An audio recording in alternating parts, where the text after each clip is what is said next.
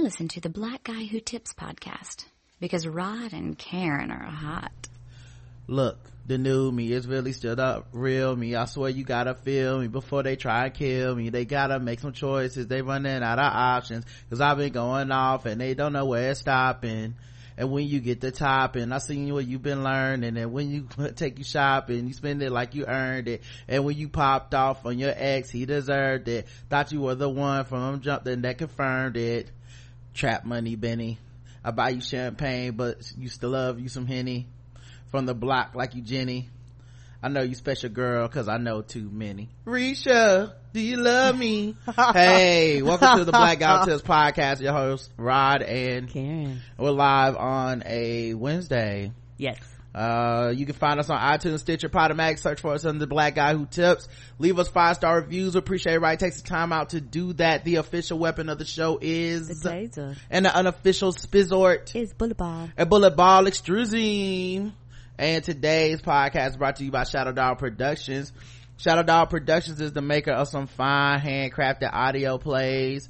You can find their YouTube channel on YouTube. That's right. It's that simple. Go to YouTube and put in Shadow Dog Productions. See? See what I'm saying? See what I'm saying? Look, look see how easy that was? Boom. Put that in, like something, share something, click on something. All of that stuff helps the show out tremendously. Um, like real talk, they couldn't do it without y'all and we couldn't do it without them. Um, so, you know, go give them a pick me up, give it a little, little, little, little something, little something, little, little, little like, little favorite, little share, little comment. Uh, do that for yourself today. And, uh, we appreciate everybody takes time out to do that. Um, also, we have another sponsor, a little sexier, a little dirtier. Yeah. We're doing this with all the ladies. H-Town boys. Kicking it with my boy Luke. For the 9-3, you know what I'm saying? Cause we will be. That's right. Yeah. Adam and Eve. Shazam. Adam and Shazam. Eve. Huh? I, say- I, I say, uh, Something Shazam. That's what that toy gonna make you say. Adam and Eve is trying to help you Check the verse. spice it up in the bedroom, okay guys? And we're not just talking about put a little salt and pepper to taste. No, no, no salt and pepper to taste. I want you to go in the back of that pantry, big girl, and spice it all the way up. Put on something that you don't never use. Come on and pick up that Kanye pepper. Put on some of them Ca- cayenne pepper, Kanye. Kanye pepper. What is happening to this read? Karen, I don't need your help. I got this. Get in the back. I need a timeout. I'm too spicy. This is just not sexy at all. Anyway, man, Adam and Eve is trying to give you 50% off of just about any item when you ever enter offer code TBGWT and check out. Put in code TBGWT and you'll get 50% off, but that's not all. They'll also give you free shipping and a free Big O kit. Who doesn't love a Big O? Adam and Eve's Big O kit includes their exclusive Climax gel and a mini vibrator. So now you got a new way to get her off or him off or however you get off or on or whatever.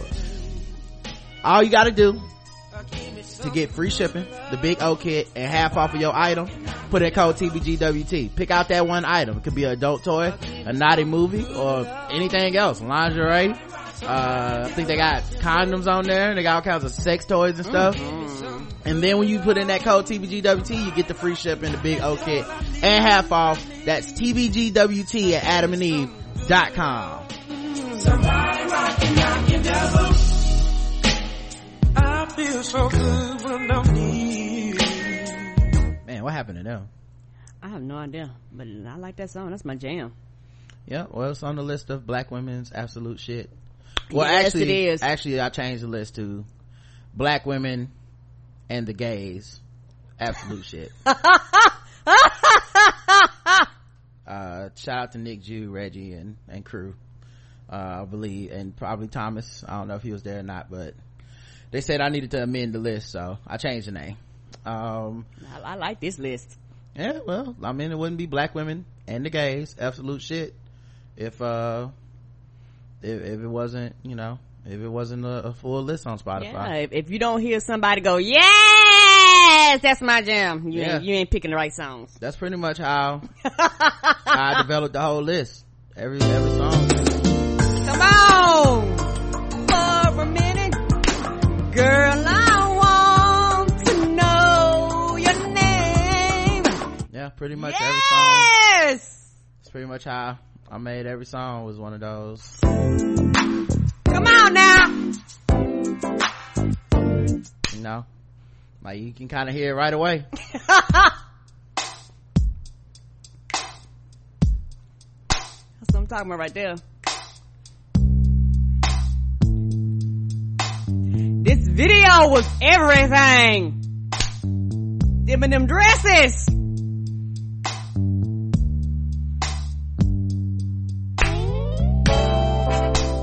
So, yep. Anyway, let's get into the show.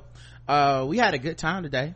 We did. Karen uh, worked like a half day. Then we went out and met our event planners at the uh, Blumenthal Theater for the Performing Arts downtown Charlotte. Mm. And um, we got to hang out with them and we took a trip through the venue and talked about setup and talked to the staff of the venue and th- what all they're gonna do for us and how they're gonna, you know, finagle everything so that we can have, you know, a good time.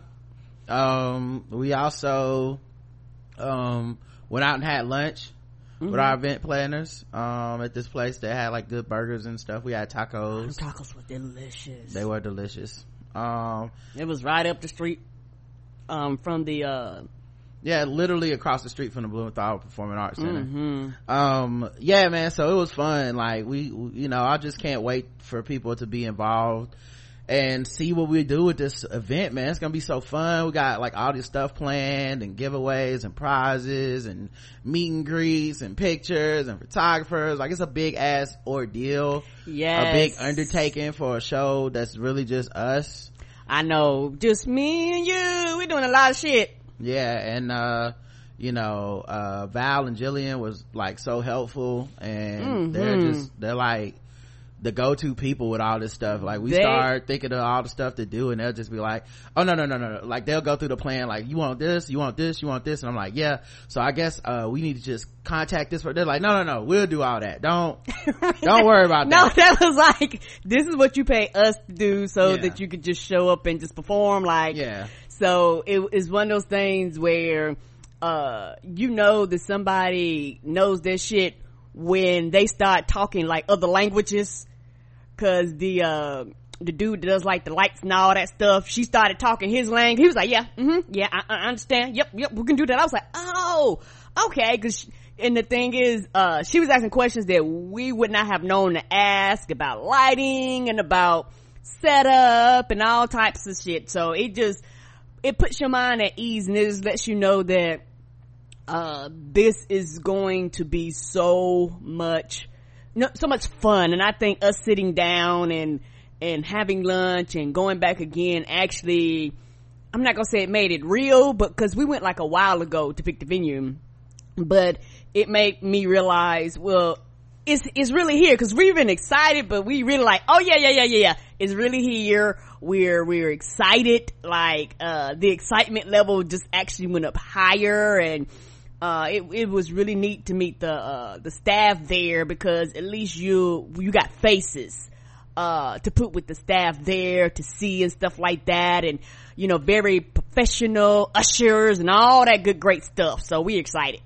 yeah um it was cool like i i really enjoyed meeting everybody and um talking to everyone um and going over the whole layout and how we're going to do things on the day of and how what time we're going to get there and the meet and greet and stuff. And i'm feeling really excited about it. Like um unlike times where we've kind of had to travel and do stuff and i don't know if i'm just getting more comfortable or not but i don't feel like nervous or anything or drained or like you know um, sometimes i get like sick feeling before you know maybe i will closer to the event but i feel great. Like i can't wait to do this shit. Um i really think it's gonna be a lot of fun and people are gonna um you know wish they were there if they couldn't make it if they, They, did make really it, are. if they did make it they're gonna have a great time. Um we also um you know uh you know have just you just plan out the logistic stuff that Right. you know you don't really always get to think about or know about. It's, it's gonna be kind of cool to see you know our marquee on the wall and the the you know to take pictures with folks behind you know the little stand thing and also people were um people have been emailing me for their tickets. So Wonderful. if you have been, um, you know, people that have bought tickets for us to give to like folks that are local that would like a ticket that, you know, maybe they can't afford to come or, you know, like they would love to go. But, you know, I mean, I understand, man, times are hard and shit. Come on. Um, but we've, I've given away tickets, you know, I just want people to know now, if you get a free ticket, you still, there, like, you gotta figure out something out with your parking situation. Cause like, you either gotta get like a Uber or you gotta get like, uh, parking over there. I don't know what the rates are at night, but you know, don't forget it's downtown. So unless you got like a hotel or something down there, you may have to figure out something with your parking.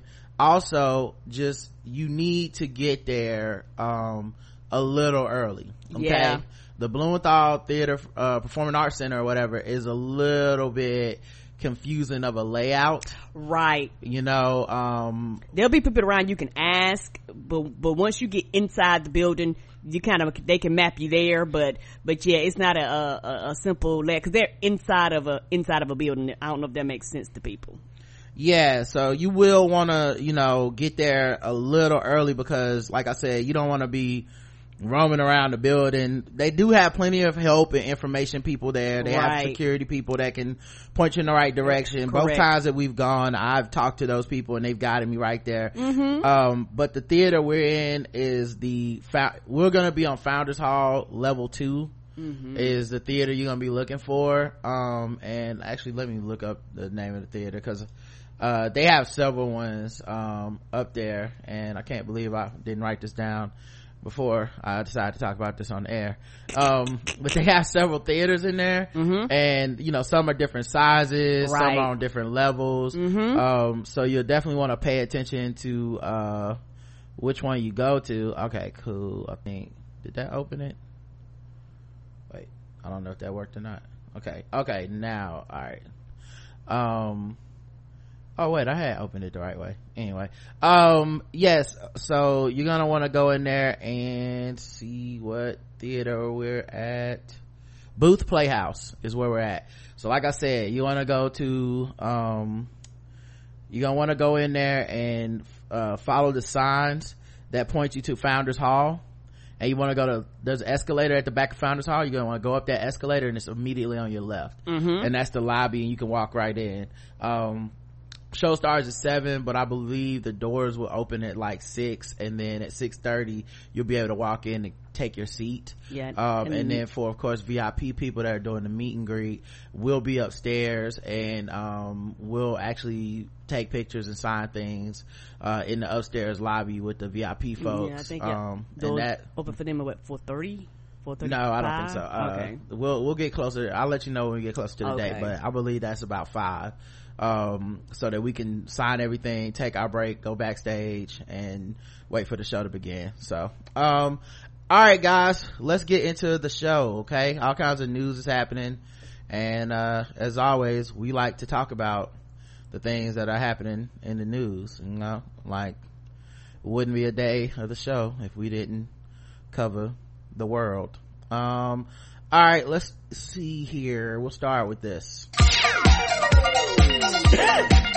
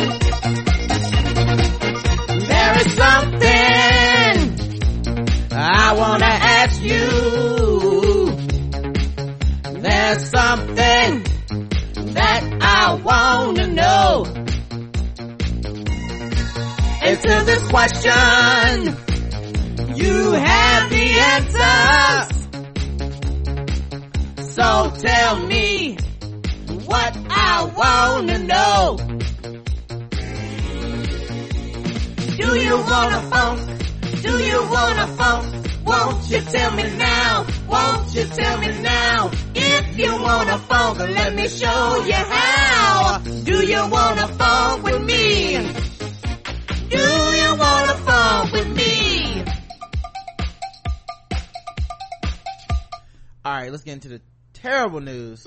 Right? As always, for our LGBTQ and beyond family and friends and folks and all that stuff. let's see what's happening. A Uber driver who kicked out kissing lesbians has his license suspended. Oh yes, that's good. An Uber driver who kicked a lesbian couple out of his cab for kissing had his license suspended by the city's taxi and limousine commission on Tuesday of all the things that happen in a fucking cab, that could not nearly close, even be close to the worst Come thing he's seen. What? Throwing up, people fucking, all types of shit you Right. see in those, those, uh, vehicles. In 2018 in New York City, and this isn't the way we live anymore, TLC spokesman Alan Fromberg said the couple, Emma Pitchell and Alex Iovine, uh, 26, uh, were at a pig, were at Pig Beach Bar in Gowanus, Brooklyn on Saturday evening when they held an Uber to take them to the East Village. We got over the Manhattan Bridge into the city. We were sitting on the opposite sides of the back seat. At one point, we leaned over and pecked, kissed very fast. I hate that they even had to explain. Like Loach Key, you could have had your fucking tongue wrapped around her tonsils. It really shouldn't matter. Right. Uh, five minutes later, the driver, Ahmad El Butari, pulled the cab over and said, you should not do that. Do not do that. We started yelling, he started yelling at us and we were disrespectful, uh, that we were disrespectful and inappropriate and that he wanted us out of his car. We were going back and forth trying to understand. A video posted to YouTube by Alvin titled Uber driver kicks two girls out the car for being gay shows the moments before the Uber driver booted the women. El Butari insists the video in the video that kissing is illegal. Homie, um, you sure you in the right country? Come on. This ain't Saudi Arabia, nigga. You can kiss. What? Where'd you get that from? Have no idea. Uber has removed his access to his app, saying it does not tolerate discrimination, and said it is it's investigating. So hopefully, they get to the bottom of that investigation. I hope they do. Um, the kids are not all right. A third of teenage first offenders identify as LGBTQ. Teenage first offenders are more likely to be sexual minorities, according to a new study in the Journal of Adolescent Health. I wonder if that's a new finding or just a new thing we've studied and found out. You know? Yeah, yeah. But Like, has that changed over the years or is this something that is our first time looking into it and people are startled at the numbers? second. Researchers at the University of California, San Francisco recruited some 423 first offenders ages 12 to 18 from a juvenile court in the Northeast. Uh, of them, 133 and 31.4% said they questioned their sexual orientation, were attracted to and or sexually active with their own or both genders, or discriminated against because of their f- sexual orientation or gender expression. Two participants identified as gender different than the one assigned at birth that companies are that companies to the 11.2% of American high schoolers are identified as LGBTQ in a uh, that, oh that compares to 11.2% that identifies LGBTQ in a 2015 government survey. So you talking about 11% of the population identifies as LGBTQ, but 31.4% of first offenders identifies as LGBTQ uh part of me wonders if that's because you know they're on the they're on the streets more like being in poverty more you know away from the you know dealing with your parents and shit maybe it puts you in the system faster Agreed. That's a possibility. Yeah. Yeah, because Maybe. that ma- that makes a difference when you don't have adult supervision and and people, you know, uh, uh, kind of over you to help you navigate through life. and then once you end up in that situation um you're putting yourself in the system and then you're probably gonna be there. You know um so you you know you got uh issues like depression alcohol or drug abuse and hiv for people who are in in the judicial system. And adolescents who are sexual minorities in behavior orientation and gender expression are also at risk for a lot of these same behaviors. The study leads uh, lead author forensic psychiatrist matt Herstrich uh, told ABC News. So when you combine these two vulnerabilities, does that confer greater individual risk? But Herstridge doesn't want people thinking that means sexual minority youth are more immoral. Right, because then you run the double thing of people being like, well, that's because them gays is demons and sinners. Mm-mm. You know, kind of like how they escape, like how people blame the whole, um, um, um, HIV epidemic, uh, on just, oh, they're sinners. Yeah. So, um, anyway, um, Factors like peer rejection and family discord may contribute to impaired support networks and engagement in risk behavior, said Herstridge. Intake and community supervision staff should query for high risk behaviors. Additionally, one-on-one support, group counseling, and peer support may meet the needs of these adolescents without further stigmatizing them. A separate 2017 study from the Williams Institute found that LGBTQ adults were also overrepresented in the prison population. Once incarcerated, they were more likely to experience mistreatment, solitary confinement, and sexual victimization. Sexual minorities, defined as people who self-identify as lesbian, gay, or bisexual, or who reported a same-sex experience, uh, represented 9.3% of men in prison and 6.2% of men in jail, 42.1% of women in prison, and 35.7% of women in jail. Shit. I, I, I, I believe those numbers because you already have a stigma anyway and it's something that uh, once people quote unquote find out or suspect it becomes a problem yeah and i mean people don't want to help right. Don't nobody want you know the prison system isn't designed for education. It isn't designed to help enlighten people. It isn't designed to get you to the point where you can get back into society after you have um quote unquote paid your dues.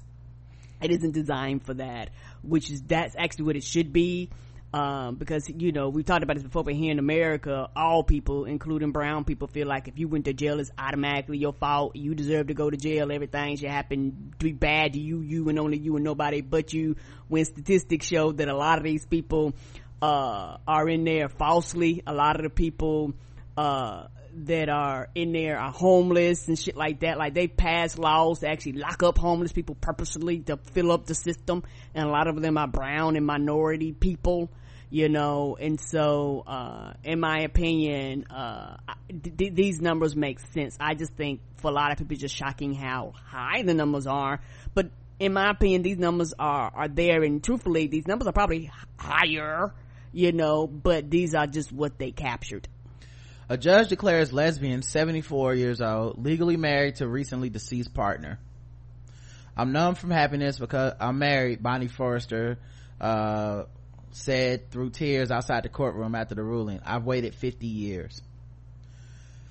A 74 year old woman cried tears of joy, joy when a Utah state judge took the rare step of declaring her her longtime lesbian partner legally married just months after her wife died. Judge Patrick Corum last week declared Bonnie Forrester legally married to Beverly Grissant, uh, who died in May in Salt Lake City at the age of 82. I'm numb from happiness. I'm married. I'm married. I'm a married woman. I've waited 50 years. Forrester met Grissant January 1968 in New York City under the unhappy circumstances. Forrester was escaping an abusive husband. When Grissant first saw her, Forrester had broken ribs and was wearing dark glasses to hide black eyes. Shit. Men are trash. Two seconds after we were introduced, she came back and told me that to take the damn sunglasses off. When she did, uh, Beverly said, I can see your soul. And I fell in love. I looked into her blue eyes and I fell in love. The two moved in together and shortly after that, uh, shortly after that meeting, Forrester said that she and Grissant, a veteran of the Women's Army Corps, uh, marched in the first gay pride parade in New York City in 1970. Good God. We had people throw garbage bags at us. We went home, took showers, got clean. Those people still had garbage in their hands. Um, the couple moved to Utah in 1979 to be near Grissant's ailing mother. Grissant was Forrester's caretaker for much of the past 30 years. She had 29 back surgeries, survived breast and cervical cancer, and endured macular degeneration that left her legally blind. Forrester also suffers from osteo, osteomyelitis, uh, a rare bone infection, and in April 2016 had both legs amputated above the knee. Good God. Grissant's health problems, emphysema, and chronic heart pro- failure meant I was her caregiver for the last three years, Forster said. The only question Corum didn't settle in Tuesday's hearing was the date that Forster could consider herself and Grissant married. The petition filed by Forster's lawyer, Roger Hoole, set a date of 19, of June 26, 2015, the day the U.S. Supreme Court made same-sex marriage legal nationwide. Corum suggests the date could be set as December 20th, 20, 2013, the day gay marriage became legal in Utah. Corum commented that the effective date could be pushed back to 1968 when Forster and Grassat began to live together, but that makes it legally messier than it needs to be. I just, I mean, on the one hand, I'm glad that judge ruled in her favor. Mm-hmm. On the other hand, can you imagine having to wait 50 years for your love to be validated by the fucking governmental entity? Come on, and your partner gone, they can't even enjoy the moment with you. Right. Like you're fighting for this posthumously. Um, that's, that's wild. And your fate was just left up to a court. Somebody could have, that's say, you could have got a judge that was just like, nah, nope, I don't want to hear it. I don't care. That's, that's wild. I mean, I'm glad for her, but it's also sad. Um, transgender students had a right to use the restrooms of their choice, Oregon judge rules. Once again, happy for the ruling. It's fucking crazy that we are in a society where this is a fucking major issue. It's, Yeah, and I guarantee you that's not the end of the fight. Somebody's protesting, somebody's writing legislation right now, cause that's the shit that happened here in Charlotte. You know, we're gonna be talking about Oregon pushing it through, pushing it through, uh, through the Supreme Court. It don't be over just because you pass laws. All you do is make people mad. it's never over, but even if, uh, it, it's never over because bigotry's never over. There'll always be people fighting against it. But the point, Never I mean, I'm glad they won. I'm glad that, you know, because kids don't need to be dealing with this shit. Right. You I know? don't give a fuck. You go in there to pee and shit. The end. That's all the bathroom is for. That's what the purpose is for. Yeah, and, and I mean, honestly, you know, people say that a lot, and I've been thinking about that. The whole, like, listen, people just going in there to use the bathroom and take a shit or whatever. Just leave it at that, you know? And I've been thinking about it, but like, the bathroom for certain people is like, important for them to be, like, for women, it's important. It's beyond just, we walk in there and take a shit sometimes, you know? It is stuff like makeup. It is stuff like, Right. uh, making sure somebody's safe you know it, you Right. know going to the bathroom in pairs and it's a social environment as well It is. you know i think for men a little bit less so because we're so fucking homophobic and it's like our dicks are out stand as far back as possible right. we may make eye contact and you don't know what that means we have to be gay together um but with women i do think it's different and then to isolate somebody from that experience specifically you know because um you're la- you're labeling them sinister you're labeling them criminal you're you're calling them sexual predators and shit when that's the furthest thing from the truth. So i can understand how this is a major milestone that people need to fight for on more than just the grounds of like well all we're doing is taking the shit.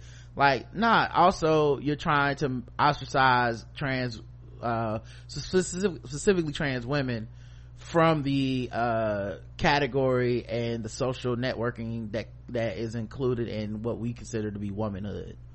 Um anyway it's just a thought i had the other day. Um but yeah that's good. Hopefully some kid won't have to grow up with that shit you know?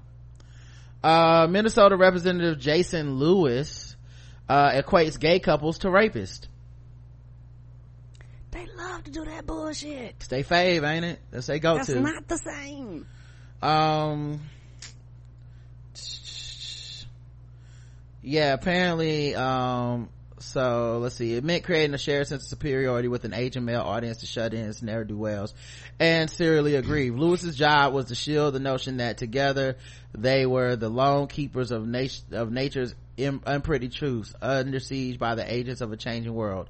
If it wasn't for immigrants feminists liberals blacks at all they would uh, take their rightful place as the great men they were destined to be. This is the recipe for victim radio.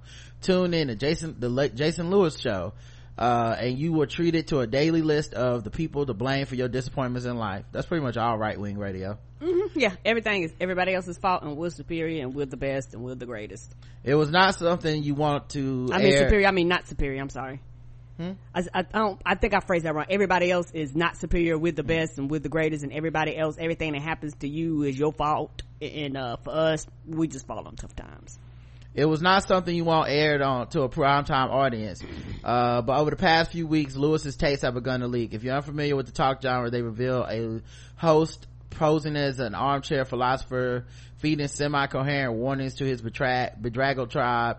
His logic tethered by fibers only true believers can see. He laments no longer uh his lament he laments no longer being able to call women sluts as if men have lost a sacred right he predicts impending race wars for minneapolis uh, because in conservative ideation that's what black guys always do uh, they race war, right? And he fabricates tales of legislators lionizing welfare mooches, feeding his audience thirst for any sign that the white man's oppression is real. Yet a tape leak yesterday shows Lewis at his best, likening gay marriage to rape. The episode comes from 2013 during the fight for marriage equality. At the time, the prevailing conservative wisdom said that if you let gays marriage to collapse, straight matrimony was not. They, yeah, what happened to that? Gay people been allowed to get married. Is everybody straight marriage all fucked up now? Y'all niggas all turn gay? Like, what the fuck was that shit about?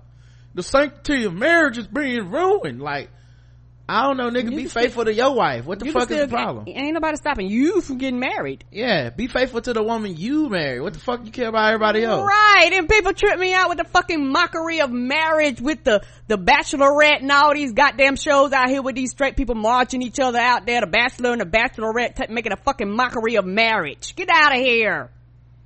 Yeah. Um, in Lewis's eyes, gay coupling was nothing short of a crime.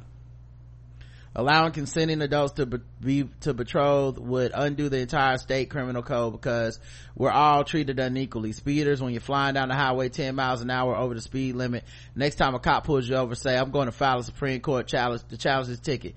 I'm being treated unequally. What? Okay, so it's not the most cogent argument, but the rules of conservative talk radio forgive the unintelligible if one compensates with a greater dose of alarm while raising the specter of an unspeakable fallout. Lewis obliged. When we pass a law against rape, you're not treating a rapist equal. The law, the equal protection clause of the Constitution simply means this, that people who find themselves in similar circumstances must be treated in a similar way. You must discriminate against all smokers. You must discriminate against all rapists. So essentially, being gay is a crime. Getting gay married is a crime. Apparently smoking eyes. is too. And to him, it's, we need to treat it like speed and rape and any other crime. Mm-mm. Fucking It's- idiot. Yeah, it's it's not the it's it's not the same. And it, like I said before, just said before, it's amazing how straight people mock marriage more than any other group. But yet we always be hollering about the sanctity of marriage. We don't give a fuck about marriage. Like it- we We have shows like 90 Day Fiance and The Bachelor. We have fucked this all the way up. right. So Who are we to tell anybody what they can or cannot do? you don't care. So stop pretending.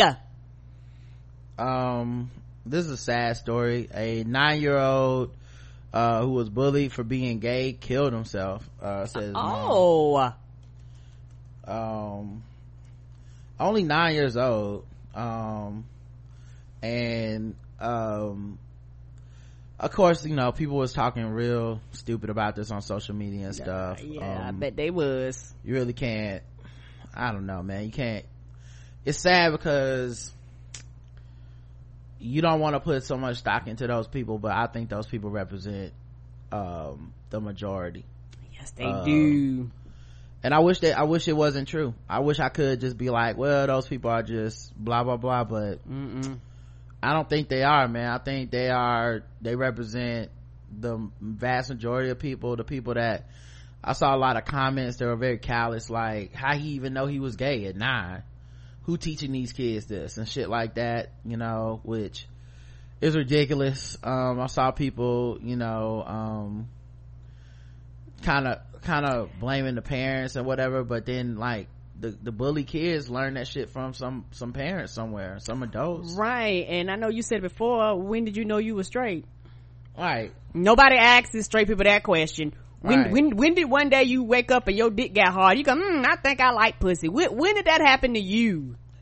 Leah Pierce shuffled out the front door on Tuesday. Her son, Jamel Myles, nine, had killed himself last week. She was struggling with the basics, eating, sleeping. I took a shower, but I put the same clothes back on. She said, stand at the ground, I need them back. Jamel, fourth grader at Joe Shoemaker Elementary School in Denver, hanged himself in his bedroom last Thursday, according to the county coroner. His death has plunged a mother into despair and the community into disbelief. Ms. Pierce says her son committed suicide after a year in which he and his older sister were bullied frequently at school. Over the summer, uh, he had told his mother he was gay. Now she is angry at the school, which she believes should have done more to stop the taunts and the insults. Correct. Will Jones, a spokesman of the Denver Public Schools, said administrators plan to conduct a thorough review of the case. We are deeply committed to our students' well-being. Uh, Jamel's death comes amid a startling rise in youth suicides, part of the larger public health crisis that has unfolded over a generation. Even as access to mental health care has expanded, the suicide rate in the United States has risen 25% since 1999.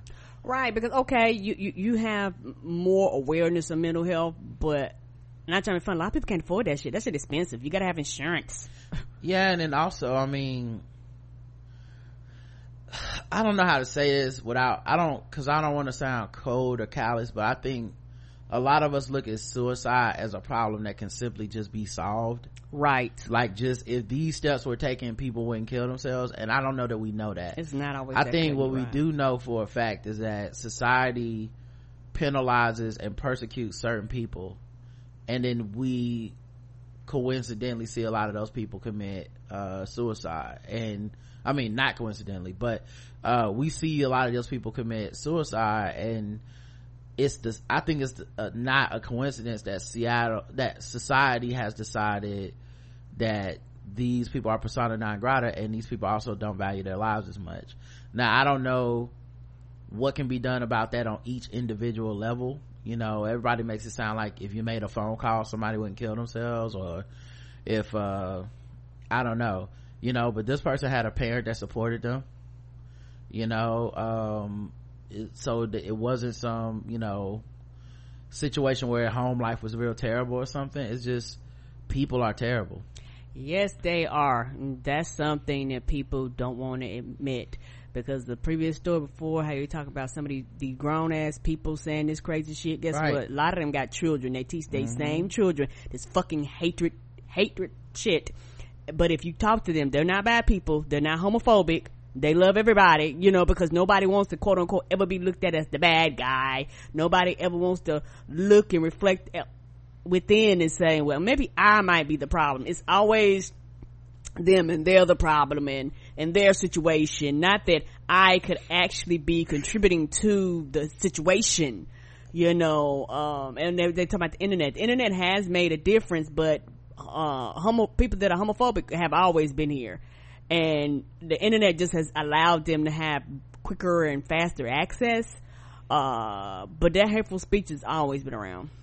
yeah and then also um you know they're gonna flood the school with psychologists and therapists and counselors after this suicide but you know i, I don't like I remember when we had school and if something like tragic happened at, to somebody that went to school with us, they'd have counselors and shit. How many people really availed themselves of those counselors? Most people didn't.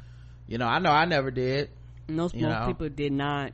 Uh, because for a lot of people, the stigma of going to the counselor, you know, something wrong with you. Why, why you need help? Why ain't you got all your shit together? Right. And I know, you know, maybe you can sue a school to say they didn't do enough about bullying. You know, it won't bring your son back, but No, particularly- maybe they'll save the next child. Right. Particularly if you have records that you reported, like as a parent, you, you went out there, you brought this to their attention and they kept getting ignored. Yes. Ignored. Yes. Mm, Yeah. Yeah, it was only, um, it was only his fourth day of fourth grade. Now see, just, yeah, cause school just started back. Um, so yeah, I don't know. I mean, the world just people. This is a societal thing. Like I feel like mm-hmm. society killed this kid, not just those kids that are bullies, but those, where they learn to be a bully from. The fact that half of this country is either voting for people whose policies are anti-gay, who are homophobic, or if they're not voting specifically for that cause, they're tacitly supporting it by hiding it behind other causes that they do mm-hmm. sup- like oh, i just want mm-hmm. lower taxes yeah, you're or whatever. complicit. yeah they're complicit and i don't know what message people think all this shit sends to children man but i mean they're receiving it. And i'm not just talking about the gay kids i'm talking about the kids that aren't the cishet kids that are picking up on these hateful messages and being like this is what we're supposed to do. Being a good human being is hating somebody else for being lgbtq like Correct. You know when you see these parents fighting in these school districts it's the parents always i've never seen the kids the a lot of times. even with stuff like trans bathroom stuff you never see the actual kids starting some shit yeah, a lot of them don't give a fuck. it's always the parents on facebook Mm-hmm. talk, like it's always the parents starting some shit about why they don't want it to happen now you do see kids ostracizing and bullying children that sometimes but where did they get that from so i don't know man that that that's a horrible story um but that's what happens when we do this segment got another horrible story um jesus all these are uh Here's, here's one. A mother searches for truth after her son was found dead at a house of Democratic donor accused of injecting young black gay men with drugs. Didn't we cover this story? I don't think we did. Recently, the WeHo Times reported the tragic death of Jamel, Gemmel Moore, killed uh, in a crystal meth overdose in late July. Moore was found at the home of Ed Buck, a wealthy, high-profile Democratic Party donor and political activist. The police report filed on the incident reported the death of it as an accident. However, Moore's mother, Letitia Nixon, wasn't so sure that was the case. Nixon found out through one of Moore's friends that Moore had engaged in sex work before his death and that Buck was a client of both men. Uh, I called out, I called one of my friend, my son's friends and he was like, who the hell is, and I was like, who the hell is Edward Nor- Buck? And my son's friend was like, oh my god, that's the white guy, that wealthy white politician guy. He was like, oh my god. The reason for the friend's horror was what he told Nixon next. Buck would have my son to go out to Santa Monica Boulevard looking for young gay black guys so he could inject them with drugs, see their reaction and how they would react and take pictures of them. Nixon said the friend told her.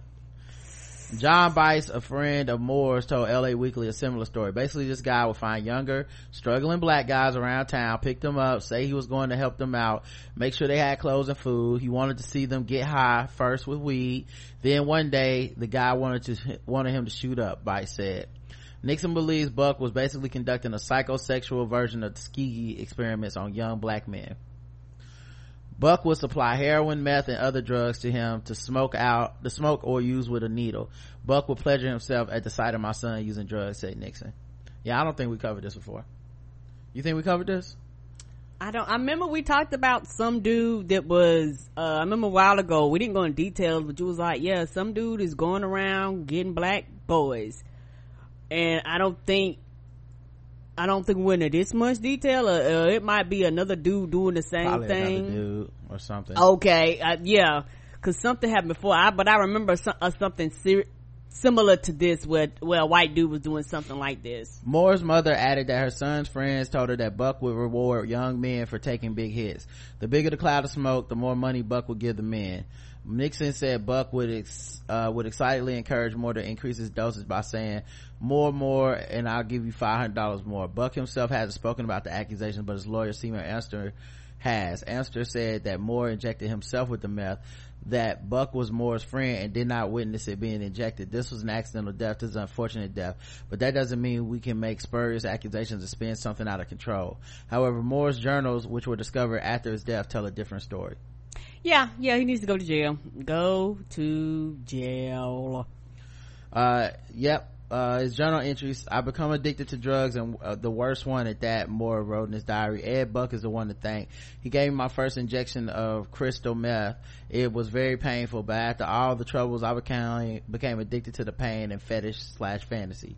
A police report found a coroner's investigation investigators interviewed uh, an unnamed woman who said Moore told her that he was that over a year ago a person whose name is redacted in the report tied him up and held him against his will at the residence in west in west hollywood what Nixon said that she heard from her son after this event and that he filed a police report about it. Although that report has not turned up, she vividly recalls what he told her. He filed a police report because he said that Buck had held him in his apartment or whatever and had shot him up with a needle with something he didn't know what it was. He called me crying. Three minutes on the phone hollering and I'm like, what the hell is going on? He said, this man shot me up with something. I don't even know what it is. And I'm like, my son is having a breakdown or an episode, but he sent me pictures of his arm. His arm was red.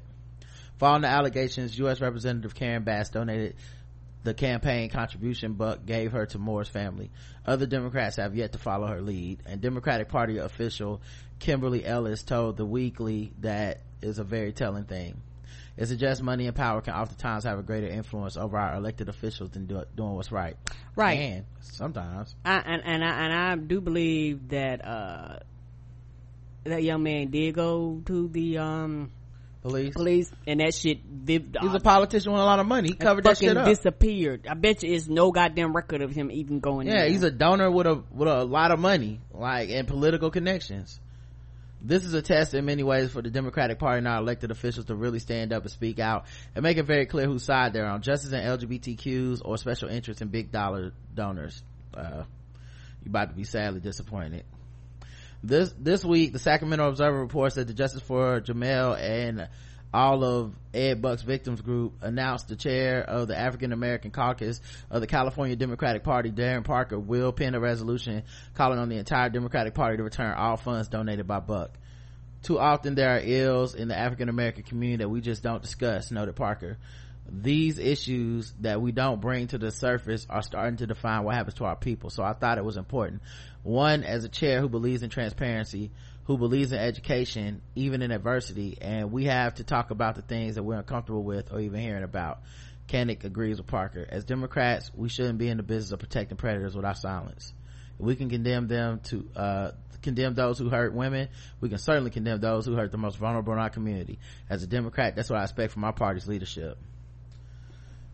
Yeah, I mean, I hope something happens, but I, I don't know. I haven't heard any, this has been a while ago and I haven't heard about this dude like being arrested or no anything. No, because like I said, I don't know why. I remember us covering it or something about it came up, but this is the first time this is I heard details like this. Yeah. Um, and you know if he did that to him, he's done that to more than one person. Right. All right, last story. Doja Cat criticized over attempt to explain past use of her homophobic slur. Uh-oh. Yeah, yeah. This one was just uh what I like to refer to as an own goal.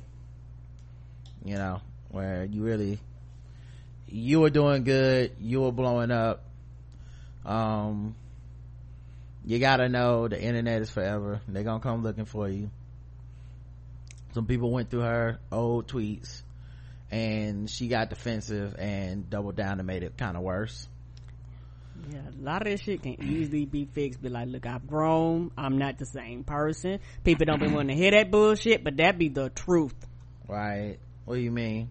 Yeah, yeah, like like when when when people go back and dig like that, and they find something, and they confront you with it. Like I said, people double down instead of saying, "Yes, I said it.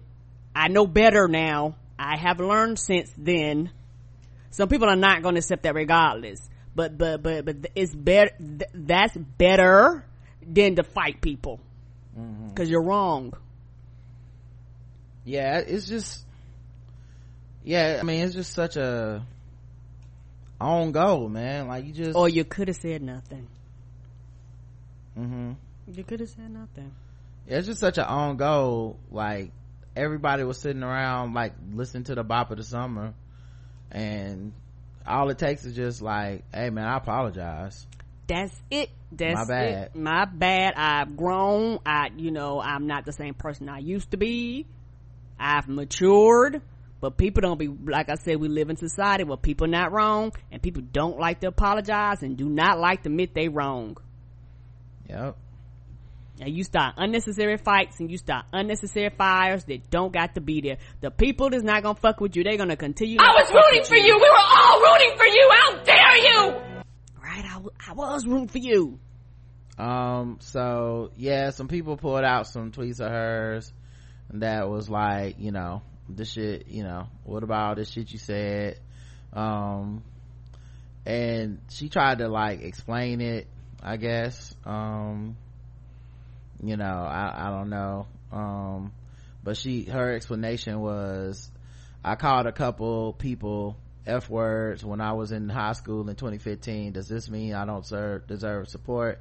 I've said the f i've said f word roughly 15,000 times in my life. Does saying f word mean you hate gay people? Do i hate gay people? I don't think i hate gay people. Gay is okay. Then she had to delete this shit because that's ridiculous because that's not an apology. Yeah and then of course she had all the like she's only 22 which i'm like mm, okay. Remember you said that because i'm gonna bring something up later. Just make a note of the she's only 22 shit because um, most of our audience is black people and i'm about to bring up some shit y'all feel way different about when it's 22 um but yeah i, I mean it was just kind of dumb to um it was just dumb. That's all that's all i gotta say like just stupid. Like why did you like how do you not have people yet? You know? You don't you really don't have people that are like hey man um no. Don't say that. And maybe that's the, the the sad or the horrible part about going viral is you're not really ready for prime time. Nobody is. But she been a professional artist for years now. You didn't know this? I don't know. It's a spot i mean it's 2018 are the rules that not knowing that you can't just go around calling people the f word it seemed like it's pretty i mean i've known that for a very very long time. It seemed like uh-huh. everybody should know that one. Yeah i it's, it's something where i've heard the word and it's always been used negatively. So i'm like well i'm not but i'm saying if you're not gay you can't say it. Right. You know specifically gay male because that's who it bashes i mean it's a pretty obvious rule you know like it's not your word. No. You know and it's not like she was using it in some type of like the definition or quoting somebody like correct. you you know like the uh, the things that people do have typically kind of made allowances for. Nah you know.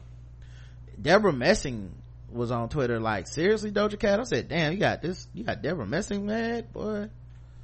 Um but yeah she said some shit about not wanting to be like a um a role model or something like that at first. And you know i'm like is this even about being a role model though? Like is this really that complicated? It's just like you shouldn't have said that shit.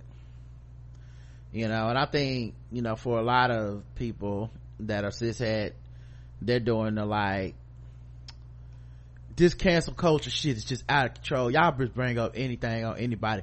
I knew y'all was gonna find something on her da da da and people are right that social media will try to find out something bad about people. And it doesn't matter. As soon as people start liking someone there's a it's like a fucking task force forms to like get them up out of here.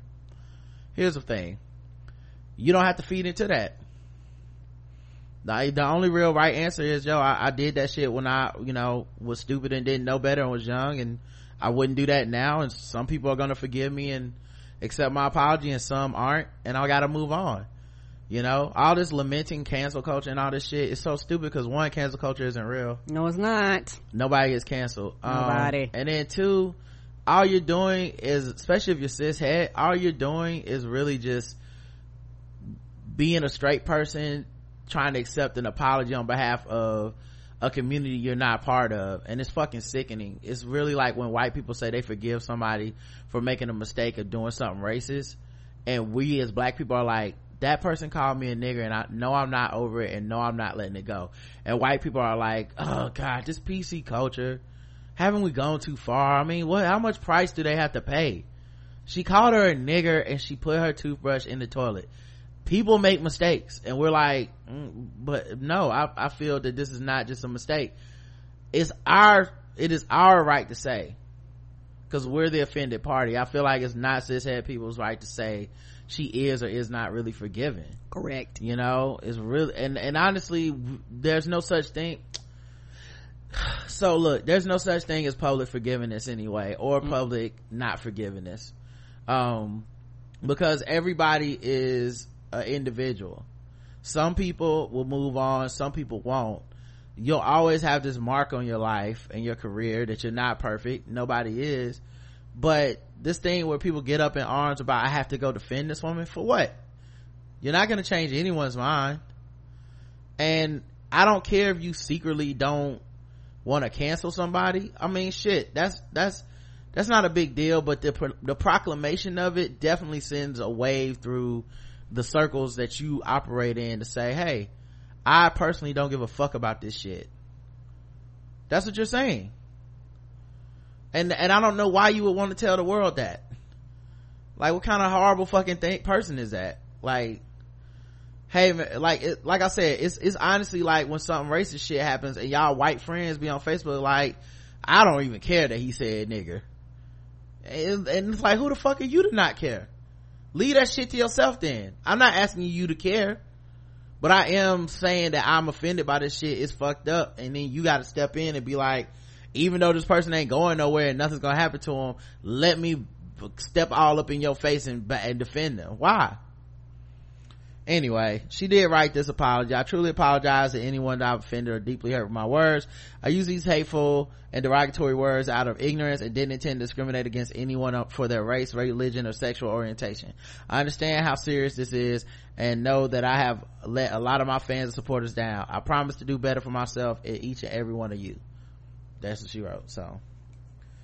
Um and i'm not you know I don't like I, I don't doubt the sincerity apology and this shit. I think she did fuck up. I think she was trying to explain me too. uh her reasoning for it which you know it's kind of like white people get an n-word pass from like one one nigga they know and they be like well um tyrone said i could say it. It's like no don't care nothing about tyrone. well tyrone ain't on the timeline tonight. You getting roasted by yourself.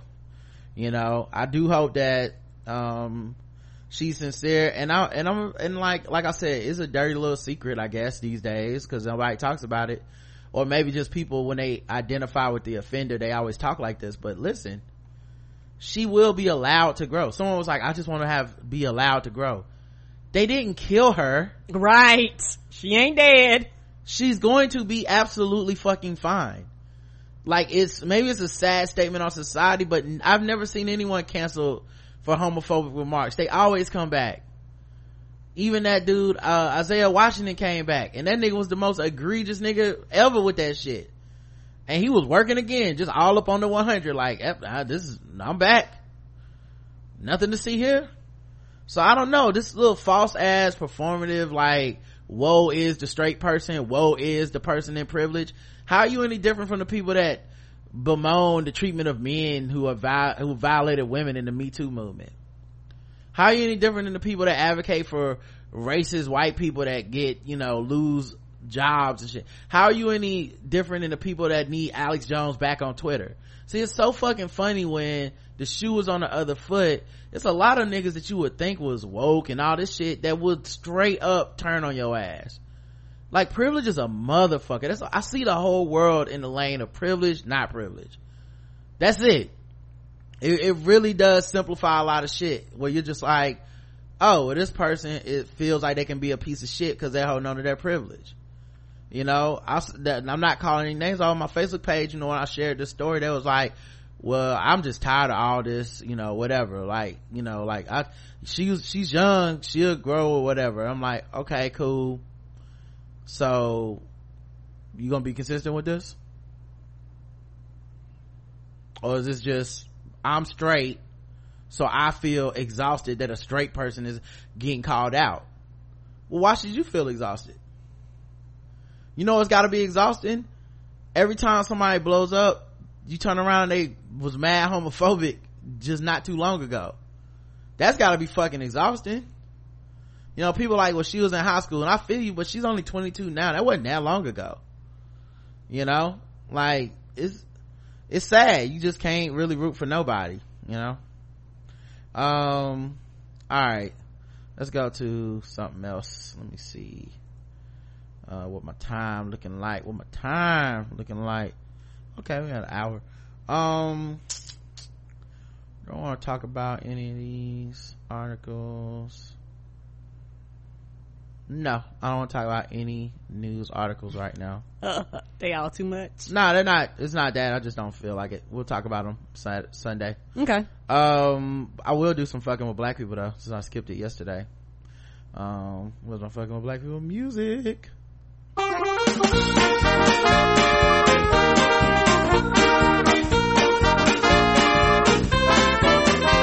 Just fucking with those black people. Just fucking with those blacks. We're just fucking with, fucking with black people. That's right, guys. Time to play the game we all hate to play. It's fucking with black people. The game that goes all around the globe and finds different articles make us feel fucked with. The sign point scores 0 to 100, intervals 25. Today's contestants, everybody. See who's fucking with us now. A Arizona University football player was dismissed over racist video calling black teammates monkeys. The nasty comment got the football player Santino Marchiol dismissed from the team and launched a bigger investigation by the NCAA after Marchiol alleged he was involved in backdoor cash deals to recruit players for his former school. On Monday, coach Kevin Sumlin announced that he viewed a video where Marchiol made the offensive remark on Marchiol's Hudl account, a website where film and other analytics are stored.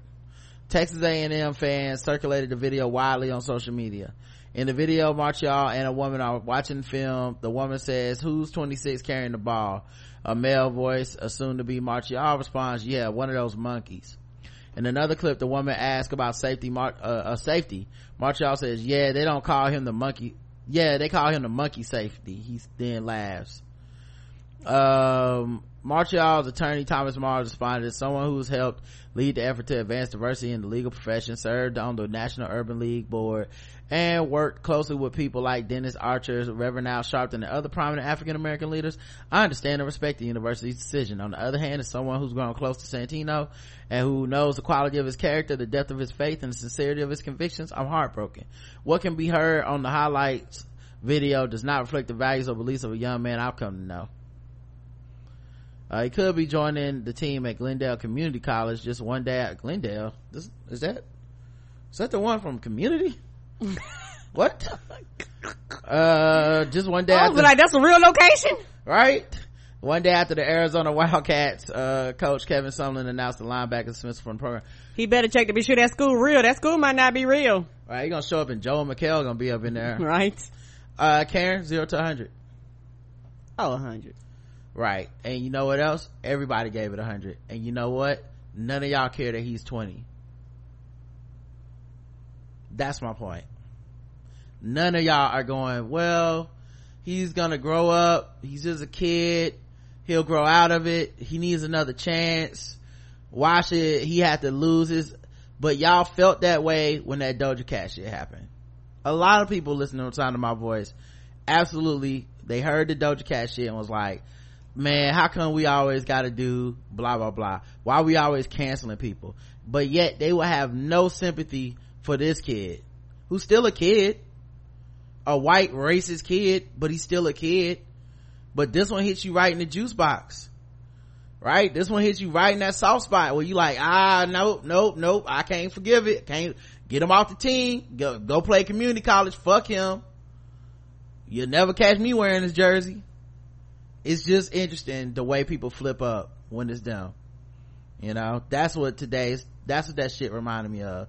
And you know the dudes on my facebook page this is the story i shared. And it was like is this different? It's like well he's coming from an oppressive group that's that i said well you know what? Mm-hmm. cishet what straight people are to lgbtq folks an oppressive group. Yes.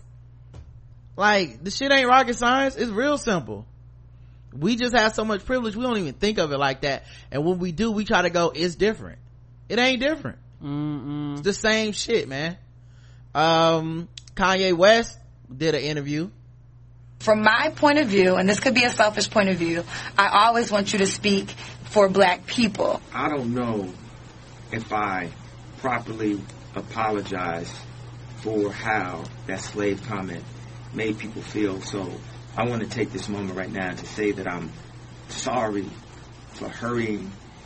I'm sorry for the one-two effect of the MAGA hat into the slave comment.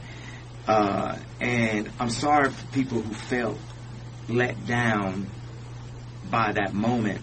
And also, I appreciate you guys giving me the opportunity to talk to you about what the way I was thinking and what I was going through. I just appreciate you guys holding on to me as a family. And one thing that I got from the TMZ comment is it showed me how much black people love me. All right, Karen. Thoughts?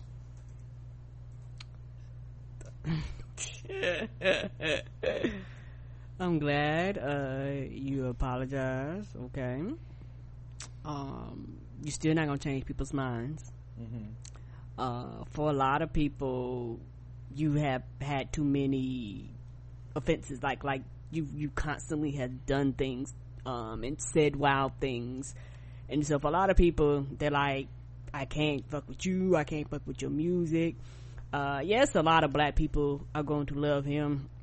But the fact that he stood on stage and said George Bush don't give a fuck about black people. Some people are gonna love him forever for that. Um, and also, uh, a lot of people are going to, uh, uh, like you and love you because of your music. Uh, and some people don't like your music, never have, never will. Um, the thing is, how can I say this? Kanye is an individual person. And I want for her to say, I want you to speak on behalf of black people. Mm-mm, he don't represent us. We know this. Mm-hmm. Um, he just happened to have a limelight on him and white folks have decided anything he do, anything he does is representation of black people, but that's not true. Yeah, I think niggas felt like he represented them during that Katrina shit though. Yeah. Oh yeah, some, some did. Um, it's almost like you represent us when it's convenient and when it's not convenient, you don't represent us. Mm-hmm. Um, know a lot of people feel like that, but to me, Kanye is an artist.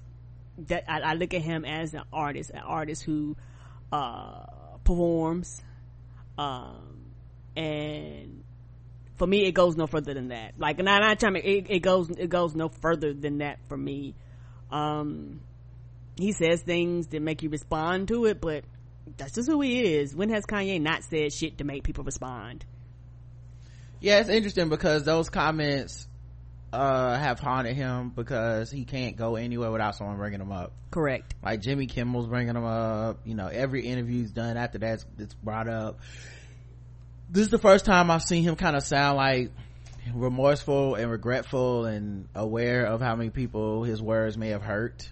Um that was not the response i expected from him. I really I am a young black rich if that don't let you know that America understand black matter these days, I don't know what it is. Don't come at me with that dumb man.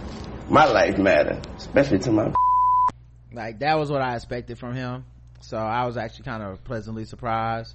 Yeah. That he didn't triple down on the coonery and shit. Come on, and when shit happen, I don't go, well, what does Kanye think? Understood. Um, here's the thing for me, man. I, this is the worst part of being an empath. Like I started to feel bad for him listening to him kind of apologize. And it's the worst because he's just a like a scorpion trying to cross the river. Like he's just gonna stab you in the back and hurt everybody later with some some more wild shit man because that's just what he does. He's a provocative person. He's a provocateur. Um and if you if you start thinking like okay maybe he's kind of come down or whatever he can just feel like this shit today and then tomorrow he can be right back to y'all niggas need to get off the democratic plantation. Uh, he brought a lot of he brought candace owens and a lot of like negative uh atten- like a lot of negative people to prominent attention by co-signing them.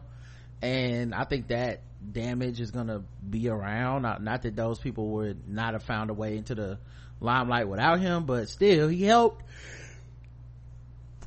Katie daughter he helped um so yeah it's just kind of like damn you know like I, I, feel bad that he feels bad and that sucks because I shouldn't feel bad for that and I can't turn it off and I'm sorry. But, uh, anyway, even with all that, um, zero to a hundred. Um, I don't know. I'm, I'm not fucked with. Like, okay. I don't know. It, it, it, this does not bother me. Okay. Yeah, I give it like a 25 Cause I'm like, how could it ever have made sense to you? I don't understand. Like, Yeah. like, okay, you realize what was wrong about it now, but how could it ever have been okay? I don't understand what you were doing. Like, was this just all to promote the album? I, I just don't know. I don't understand that dude on any level. Mm-mm. Uh, DeSantis, the Floridians, don't monkey this up by voting for Andrew Gillum, who happens to be black. So, right, if you had black in the poll, go ahead and mark yourself down. That's correct. Didn't that dude win too? Yeah, you won. But I think these are just primaries. So this, his Democratic opponent will be, uh, will be Andrew Gillum, um, in the, in the general. So he said, don't monkey this up. You guys know how it happens. Slip of the tongue. Did you throw a banana at him too? We've all been there. The interview took place on what, what station you think, Karen? Fox. Fox News. How did you know? Whatever your local Fox affiliate is. No, Fox News. Oh, Fox, News News. Yeah.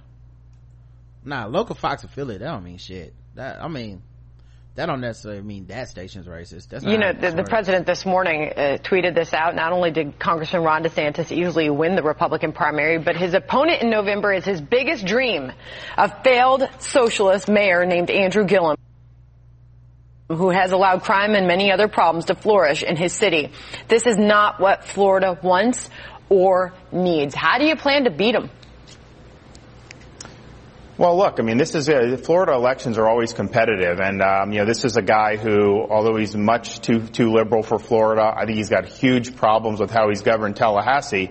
Uh, you know, he is an articulate spokesman for those far left views, and he's a charismatic candidate. And you know, I watched those Democrat debates. None of that was, was my cup of tea, but I mean, he performed better than the other people there. So, so we've got to work hard to make sure that we continue Florida going in a good direction. Let's build off the success we've had on Governor Scott. The last thing we need to do is to monkey this up by trying to embrace a socialist agenda with huge tax increases and bankrupting the state. That is not going to work. That's not going to be good for Florida. Uh, so I'm going to fight uh, for what I believe in because I think I'm the guy who can really lead Florida in a good direction.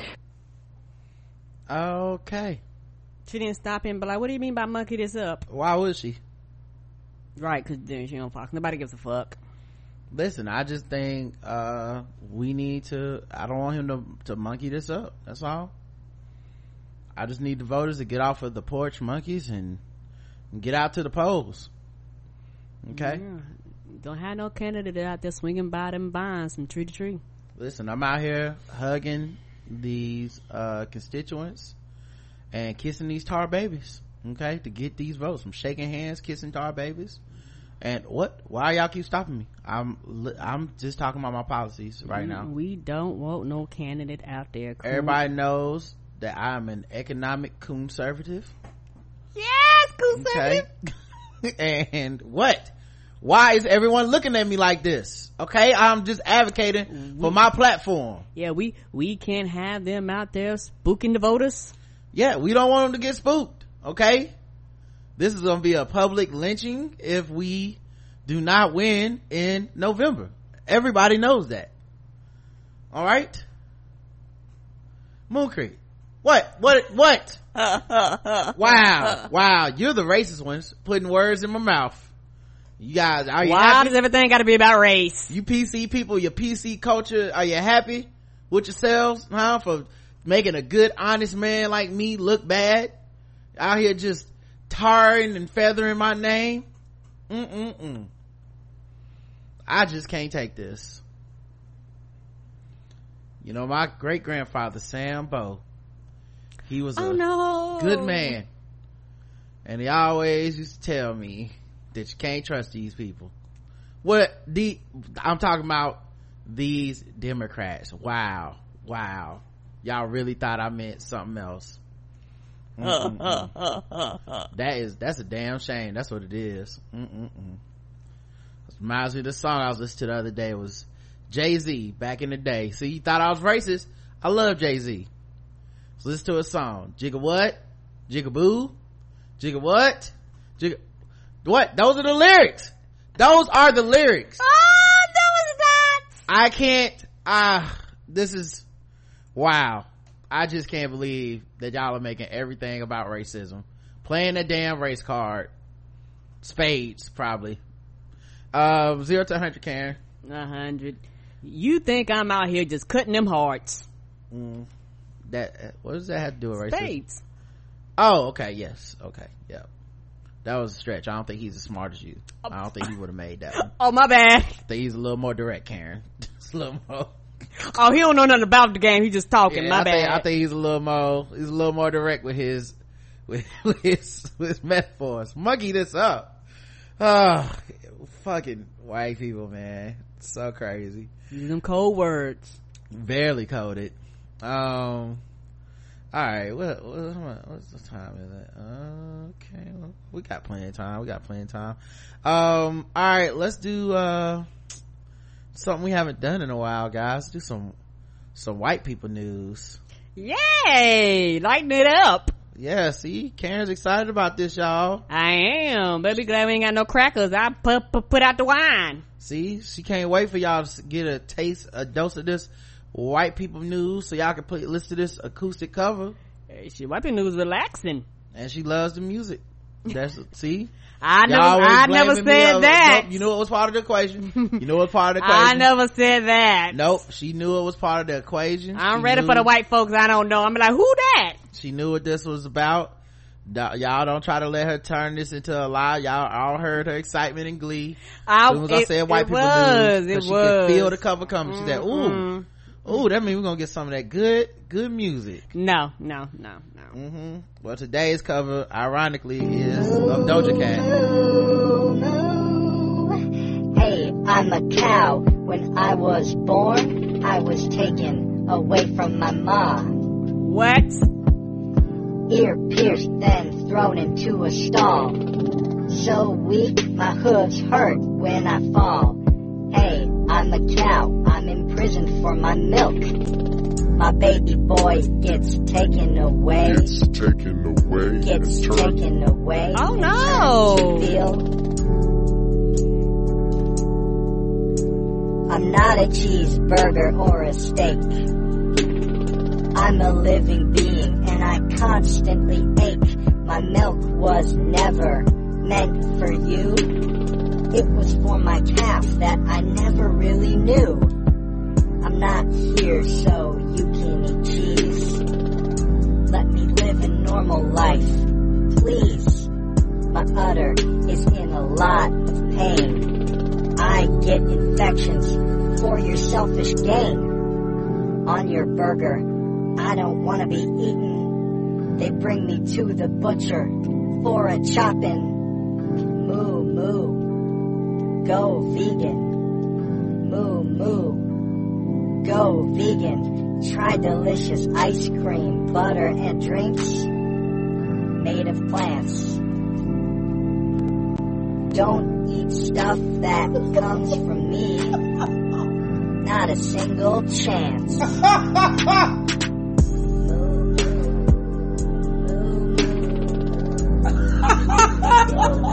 Oh my goodness. Go vegan.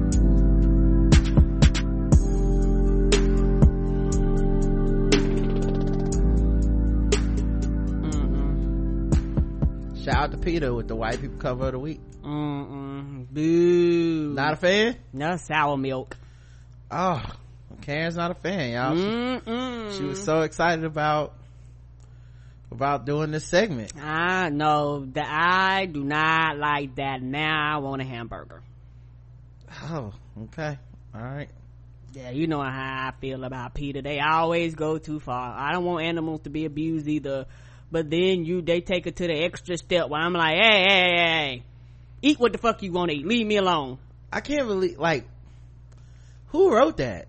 I don't know. You have close to the same rhythm. It's not even a bop or anything. nothing. It's it's like how would I know that was Right. off of, based off of Doja Cat's I mean, video if not for the visuals? right.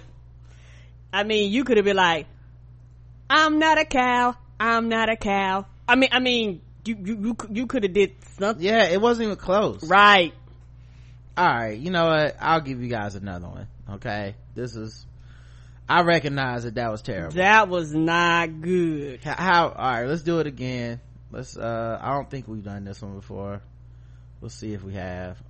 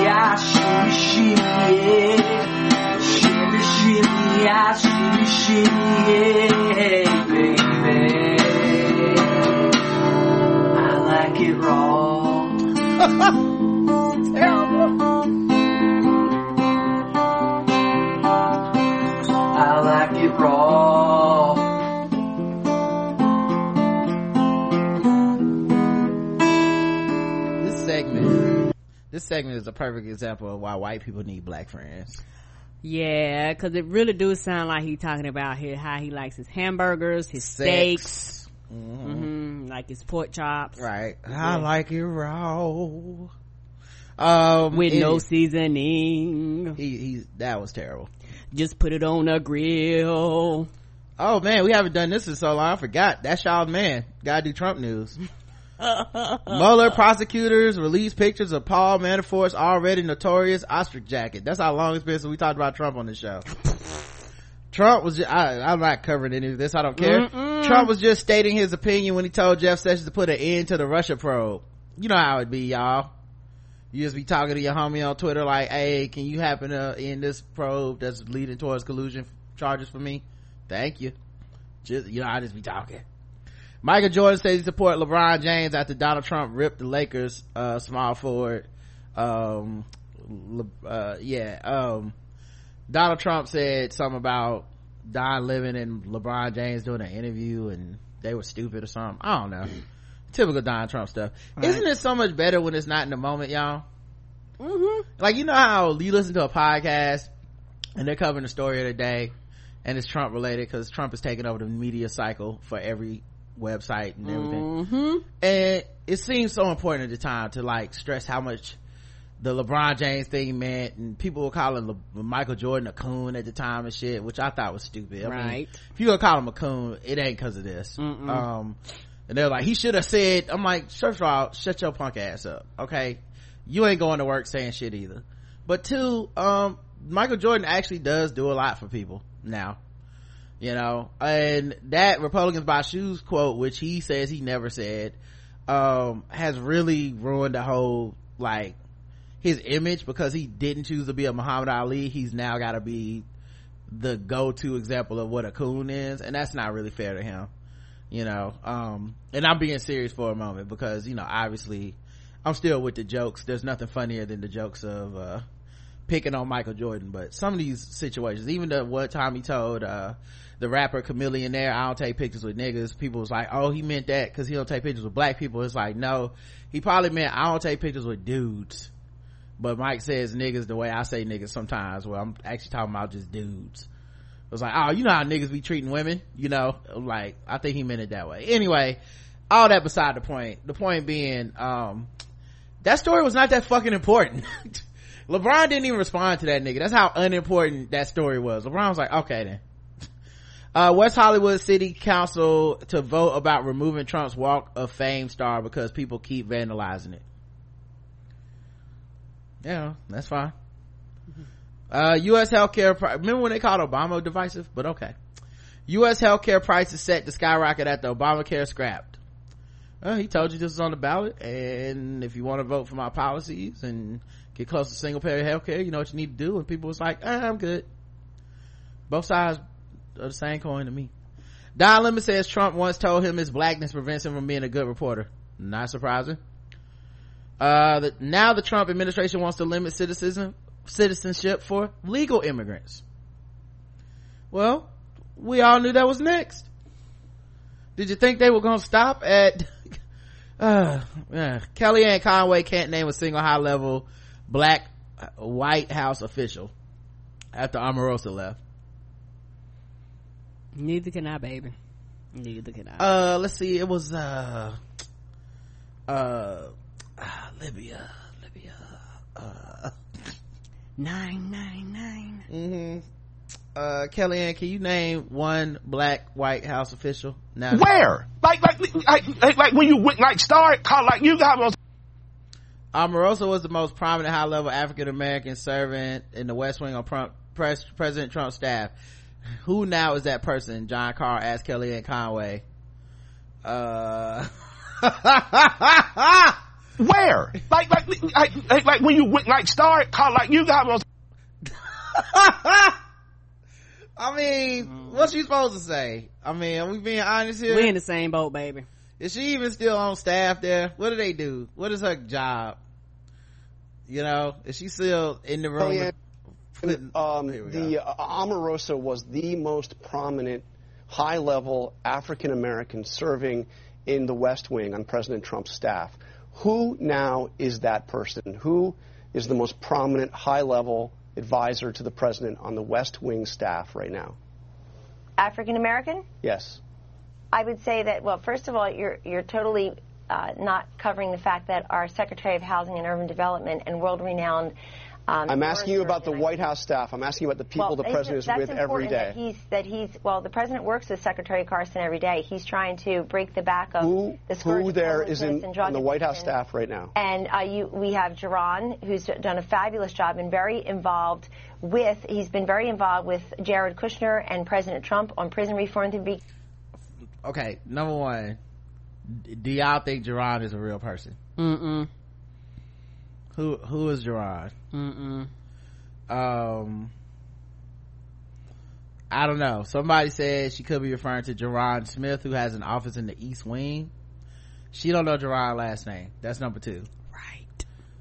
Uh, and I do like that she picked a name that was so black that I did go. That's definitely a black person. Like I don't know if they really work there. Uh, if he's the If chef. I was like, um, ma'am, go down the hallway to the right. That's the bathroom. And what's your name, son? Right? Is he in charge of janitorial services? I don't know the rules.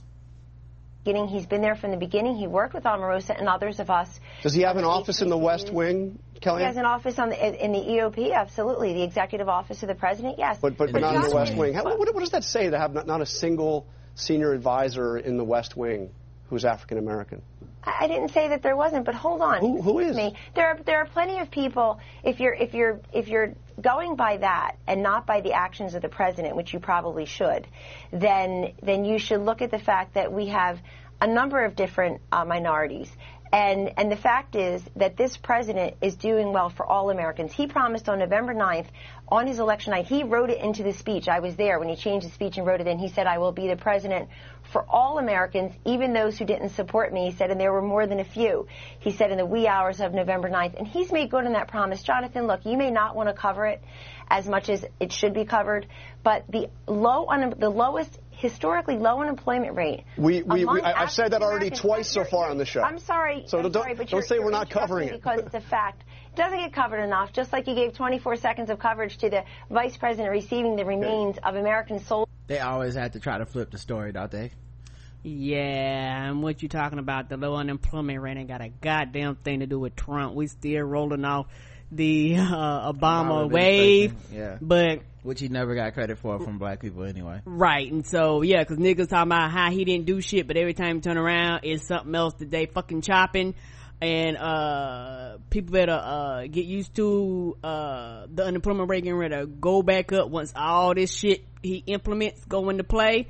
Yeah, unemployment rate gonna skyrocket back up. Where? Like, like, like, like, like when you went, like, start, call, like, you got those. that's how economics work. You can't pass these fucked up laws and then expect it, things to happen because he gonna, the way this goes, he gonna turn around and still blame Obama for it being high. FBI agent Peter Strzok, uh, who criticized Trump in Texas, fired. Well, you guys are enemies listening, that's what he does. Uh, Trump and Omarosa tore into each other during a feud that, for a book she probably didn't sell that many copies of. I will say this, man. That Omarosa, she was everywhere where she wanted to sell that book. She you could was- not turn on the TV station and not see her. she ass. was working hard on the goddamn mixtape, man. She was every, I got a new tape. I got a new tape, y'all. I got a new tape. Hot off the press. releasing the most basic ass we already knew that sis tapes I've ever heard in my life. I don't think I've ever seen less surprises in a story in my life than her in them fucking tapes. That shit was straightforward as fuck. This is a bunch of like, you know, he, uh, there's a rumor he said the N word. what? Word? Well, I never, I am, woo! Oh my goodness. I am just, I, my head got mm-hmm. hot. I was so shocked. Mm-mm. About to that shit in his sleep. Get out of here. Yeah, like this, this, this shit was she tried to, you know, he's, he doesn't like when people talk bad about him on the news. Oh no shit.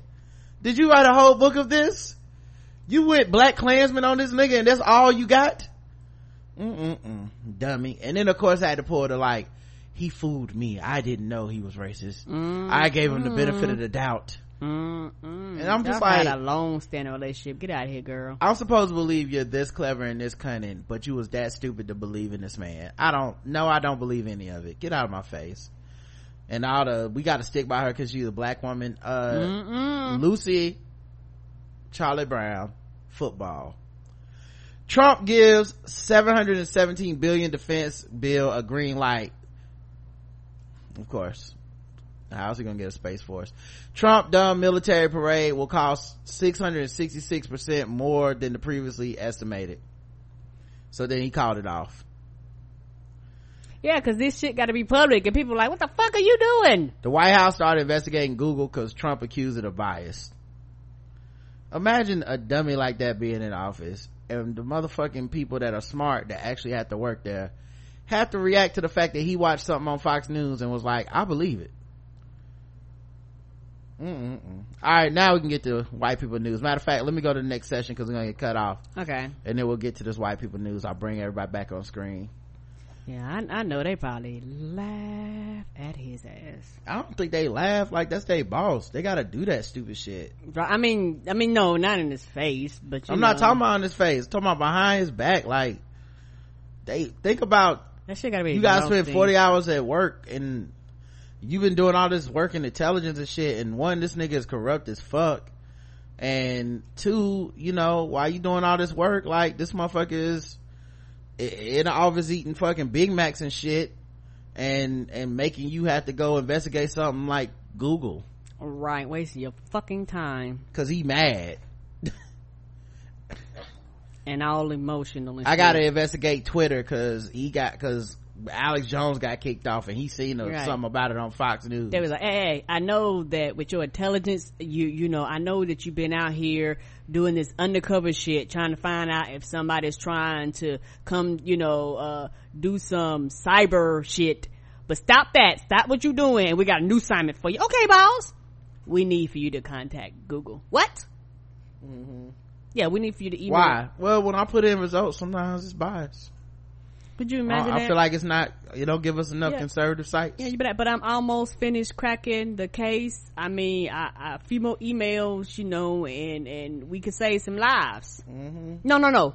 Google come first. right now put that terrorist shit down uh get on this google report I, I need to know what's going on with it okay i was watching i was reading breitbart.com and they said some shit is up with them lena dunham joins quentin tarantino's once upon a time in hollywood Okay. so uh probably get the most n words in a movie even even greater than uh hateful eight i know she can't wait to say it mm-hmm the movie is set against the backdrop of the Manson family murders with Leonardo DiCaprio playing Rick Dalton, former star of a Western TV series, while Brad Pitt will play his longtime stunt double Clint Booth. The studio announced a month ago that it was moving the release forward two weeks to July 26, 2019, possibly avoiding controversy over the timing of the opening. Lena Dunham will be playing a character named Gypsy. Hawke has been cast as the fictional character Flower Child, and Izzo will portray Frances- Francisca Capo- Capucci, a glamorous Italian movie star. All right, well, seems pretty white. I don't think I named any black people in the cast in this movie. Mm, nope. I can't even remember the last Quentin Tarantino movie I've seen. When will uh who will Samuel L. Jackson be playing? Mm-hmm. You know, that's the only nigga he hires. Why Lindsay Shookus broke up with Ben Affleck, he had he she had to let him hit rock bottom. Can we see pictures? I mean, some of these don't have. Okay, here we go with this. We do this every time. Yes, we do. You know that some of these are not the picture articles. The picture articles are Lindsay Shookus walks to the store. In Out taking a stroll. yeah, these some of these articles are, don't have pictures because it's not about what they did that day. It's just about. thank you Never mind. Here, I just put it on screen. Thank you. Cause you know I don't know who she is. That's that's you know what that's a good point, and I I I forgot. But it's not like you're gonna retain the information or care, and I'm we not- have to do this Mm-mm. every time. Yep. After going public with their relationship a year ago, Ben Affleck and Lindsay Shookus split up earlier this month. After the Saturday Night Live producer could no longer handle his struggles with addiction, a source says. Lindsay has been supporting Ben's sobriety and going to meetings with him. She had him in medi- uh, meditation and they were doing it together. A source close to the former couple tells people. His recovery was something that was very important to both of them. As Affleck, 46, began to spiral in recent months, however, Shookus 40, 38, felt increasingly helpless, says a source. In the end, she decided it would be in Affleck's best interest to end the relationship. It was very hard for her to break up with Ben, but she knew he wasn't getting better and that it was time for her to step aside. She was, she was trying to stay as close to him as possible so that he would stay at the right path, but ultimately it just wasn't possible. She knew she had to let him hit bottom. All she wanted was for him to be happy and healthy. It was a different, uh, difficult choice, but the right one. An Affleck pal previously told people the couple called it quits because of distance and time and adding a split was amicable. Affleck, who was recently spending time with the 22 year old Playboy model Shauna Sexton, in a rehab on Wednesday. His ex, Jennifer Garner, 46, drove him to Malibu Treatment Center. Damn. Man, you know what's wild about this to me? It, it's, it's funny in a way, but it's not funny. But like, why would any 22 year old get involved in this mess? You know, like it's nothing more Ain't telling. other old men you can go after that ain't got these problems? Well, not just that, but it's just nothing more telling of the fact that like she don't give a fuck about this nigga, and he don't really give a fuck about her. Right. Like then the fact that he just went and found the youngest first Playboy model he could on some midlife crisis shit, knowing he needed to go to rehab. He had just come off a relationship. He had just come off a divorce before that. It took his ex-wife like, nigga, you need help. Right. Like he couldn't even get her to drive him to the rehab because She 22. well, she probably his coke snorting buddy. Come on. she's like oh my god like are you done smoking cocaine already oh my god Yeah, we're like supposed to totally smoke all night And he was like, bitch, I'm old. I can't handle this. like she's there for the good times this nigga uh, bumming her life out with this rehab shit Yeah, not John Funny, his ex-wife, and, and, and it's not like a romantic love. It's like, okay, I love you enough to be sure to get you some help. I'll drive you. by the way you know i don't know nothing about drugs because i said smoke cocaine nah, i don't know if that's even a thing Mm. i think that's rocks um, I don't know. anyway um he's in rehab and lindsay broke up with him i like that she, she had to be the source because she told all his business Mm-hmm. Mm-mm-mm. um omarosa's neighbor sued her husband for failing to maintain their home That's right, cause she married that preacher dude. Mm-hmm. I forgot she did. Mm-hmm. Married him in the Trump hotel. She sure did. Mm-hmm. Well, she was Them, recording it. yeah, them niggas gonna get divorced soon. Amaro Manigault Newman and her pastor husband have been hit with a lawsuit over the upkeep of their mo- upkeep of their moldy Florida home and fetid swimming pool. Neighbors are demanding that the publicity hungry apprentice villain and her husband scrub their walls and repair or replace the roof of their $615,000 property on an upscale golfing development in suburban Jacksonville. They tired of y'all shit. Like literally, we're tired of your shit. They also want neglected areas of dead grass to be replaced and the pool chemically treated over fears it's become a hazard and a breeding ground for mosquitoes.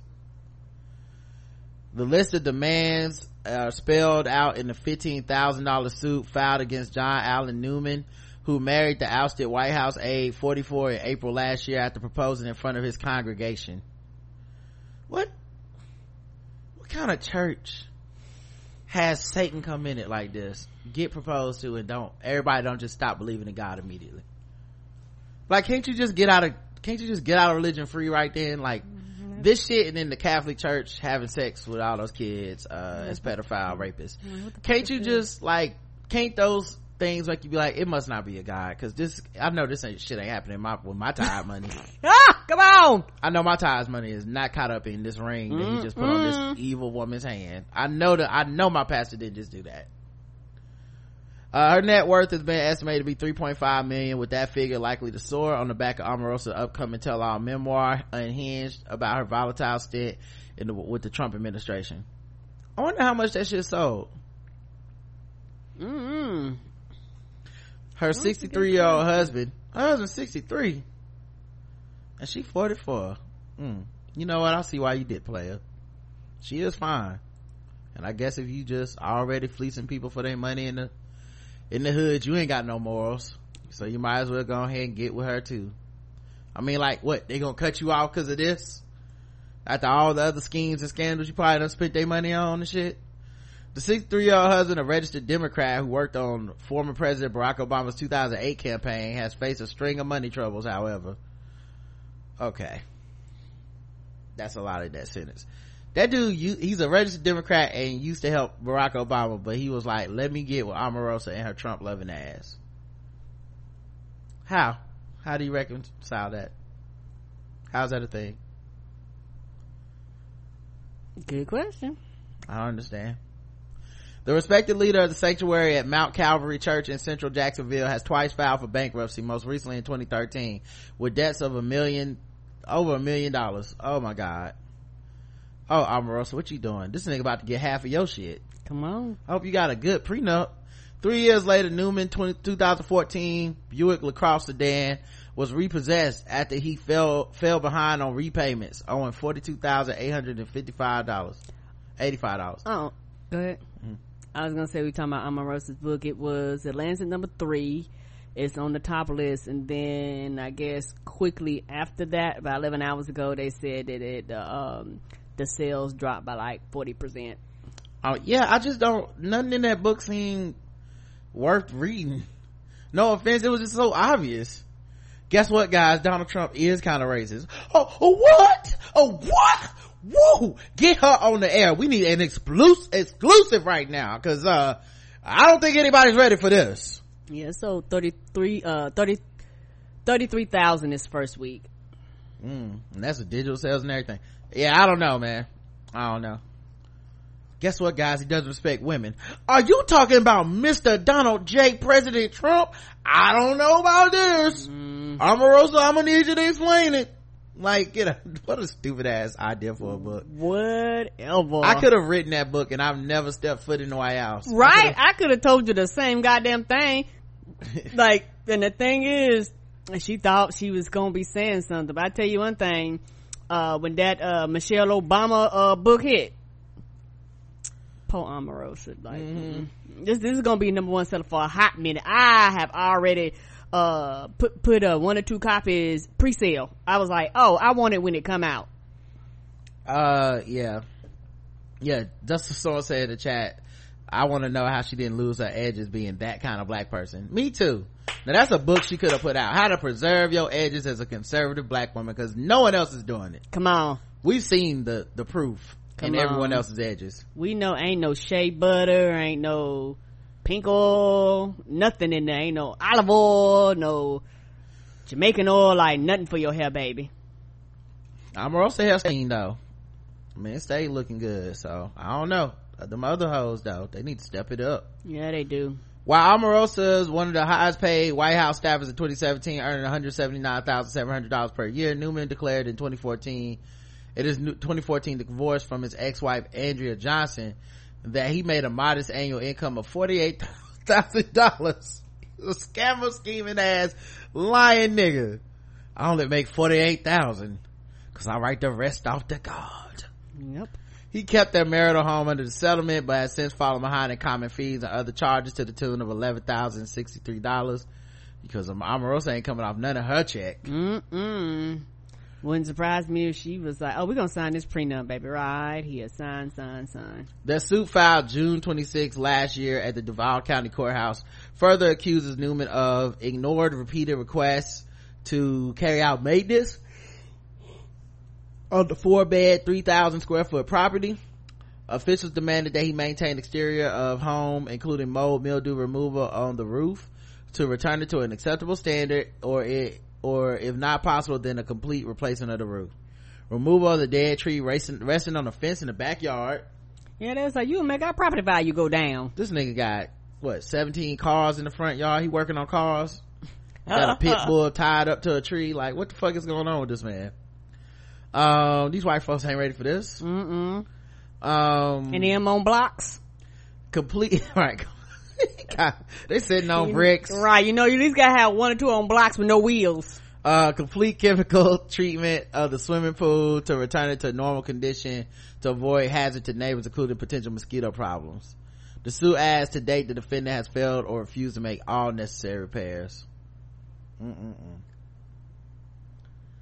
well good luck to them Beautiful gowns, beautiful gowns. and by them i mean their white neighbors get them up out of there Me either. wisconsin woman's death linked to bacteria from dog saliva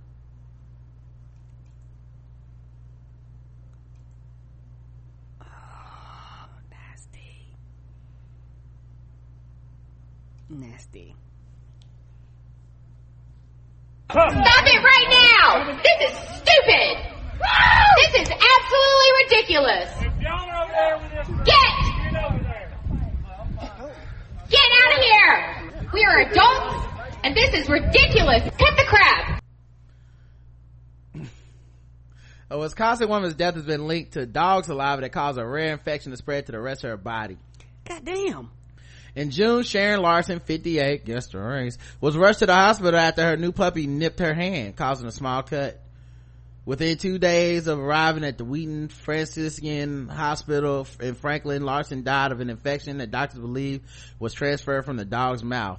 I was told she could get struck by lightning four times and live, win the lottery twice, said Sharon's husband, Dan Larson. That's how rare this is supposed to be. The doctors tried general antibiotics, but according to her husband's medication, didn't do anything.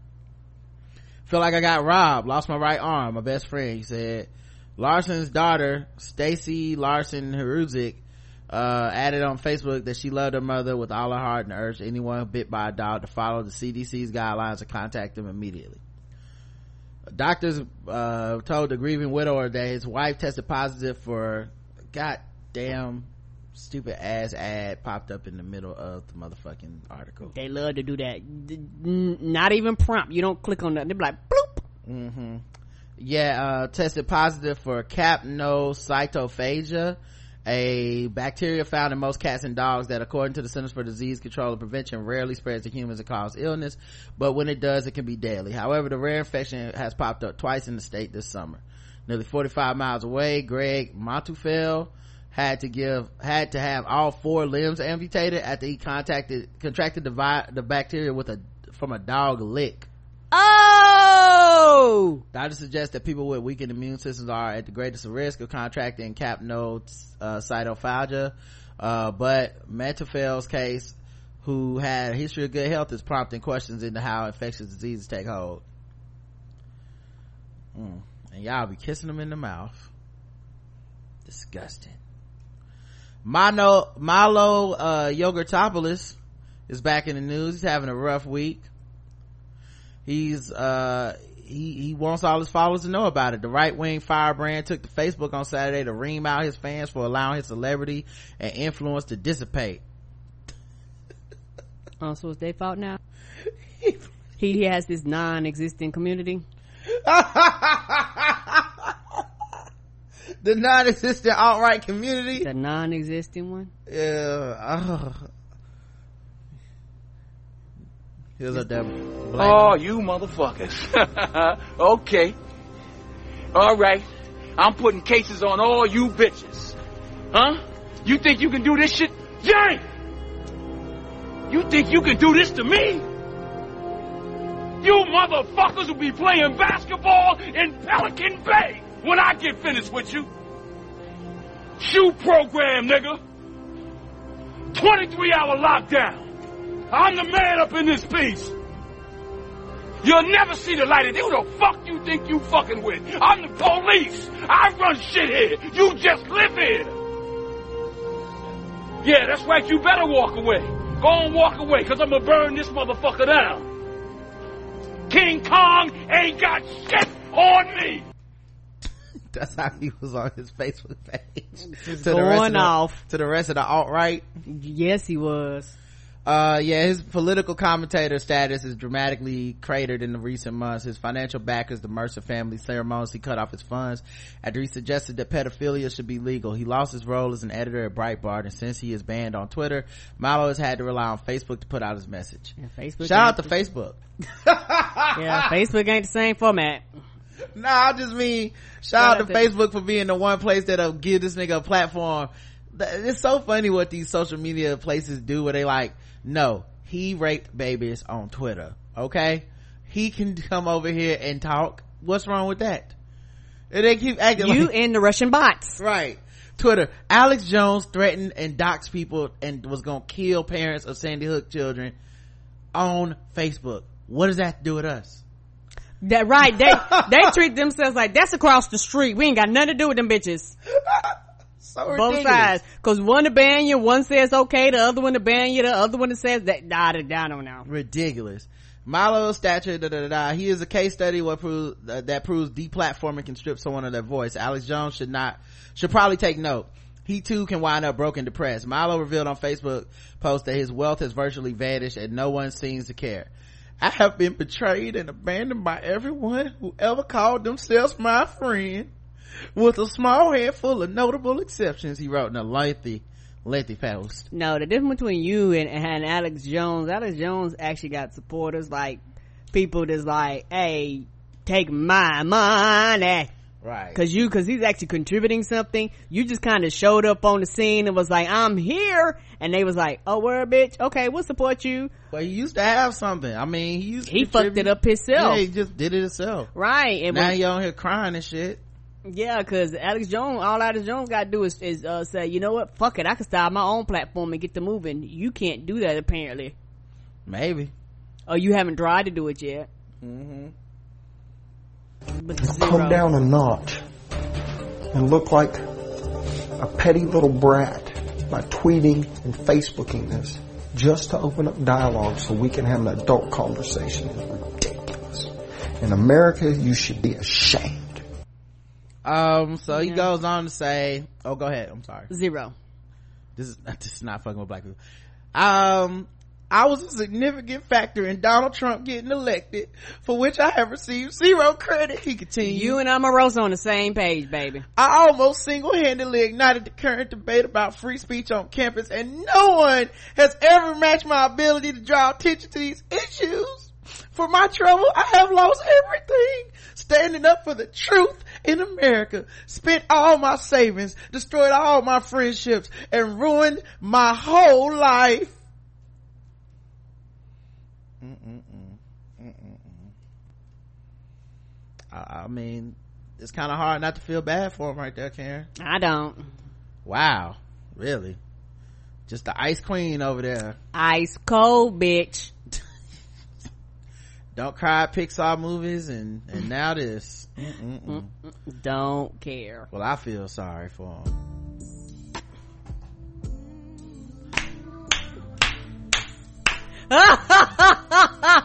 Milo claimed in his post that he spends upwards of hundreds of thousands of dollars a year on the security team.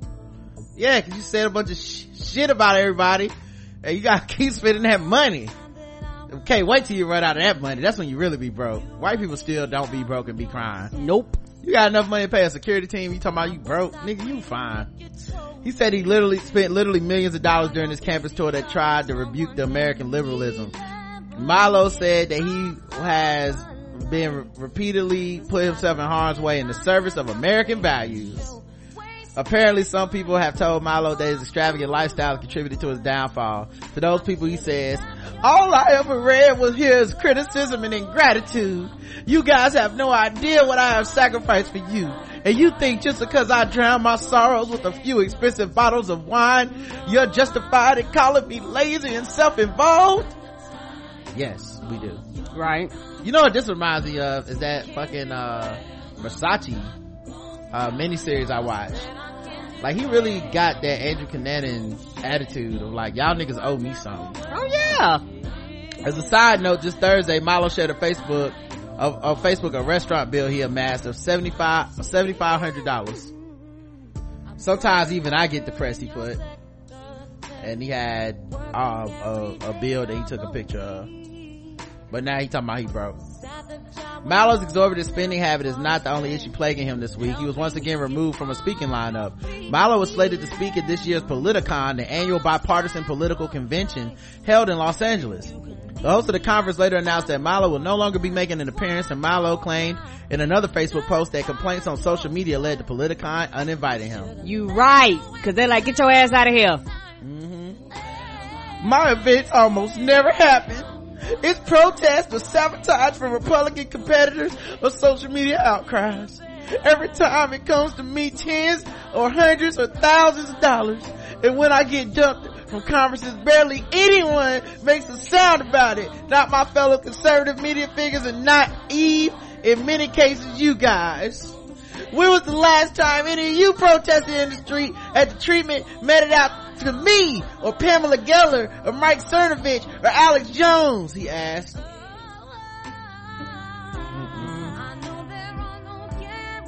Poor Milo. Poor Milo. Mm-mm. That, that was more emotional than that makeup girl. I know. I well, you know, I didn't have any real tears either, but thank you. I tried. you're very welcome. Try to keep it. Uh, different strokes. Todd Bridges accuses two ex-girlfriends of trying to take him down. Mm. Is he even up? Like, how you getting taken down? Ain't you already down? You mean taken down further? What is, what's lower than what Todd Bridges right now? Hmm. He has a hit, uh, he's hit out at two ex-girlfriends, branding them crazy and unstable, and claiming they're behind a sinister plot to ruin his career. Oh. What, what, what career? Where have I been? When last time you, I've, he been in some, I don't know. Maybe, maybe, maybe he, I don't watch a lot of shit, so maybe he hide on the street and I don't know. Y'all, y'all let me know y'all TV watching people. Cause y'all know I be like, fuck that shit. But I haven't seen him in anything in forever. Blaming somebody for being crazy, unstable, and trying to ruin Todd Bridges' career.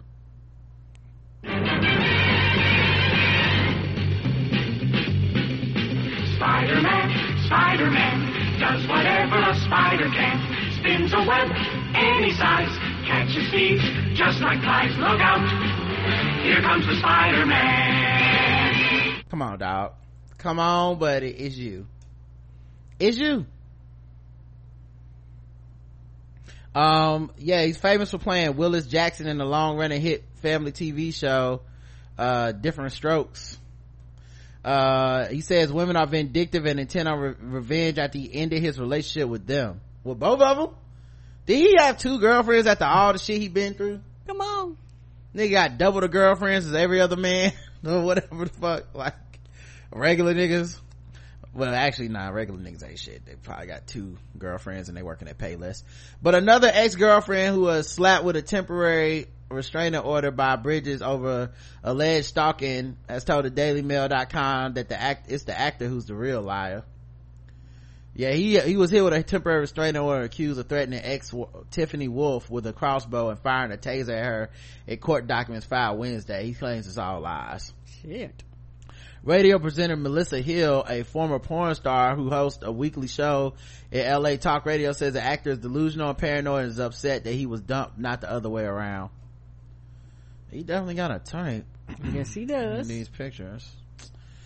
I guess. In a bitter row, Hill claims Bridges is furious with her after he cut her, their fiery seven week relationship short.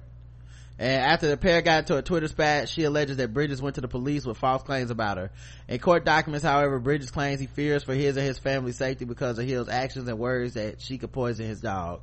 But Hill, 45, who retired from porn in 1999 and now works in construction, resp- responded, the whole thing is laughable. I ended the relationship because he was abusive and drank too much. I couldn't take it anymore. He threatened me physically and now he's trying to get me back by publicly humiliating me and I did porn.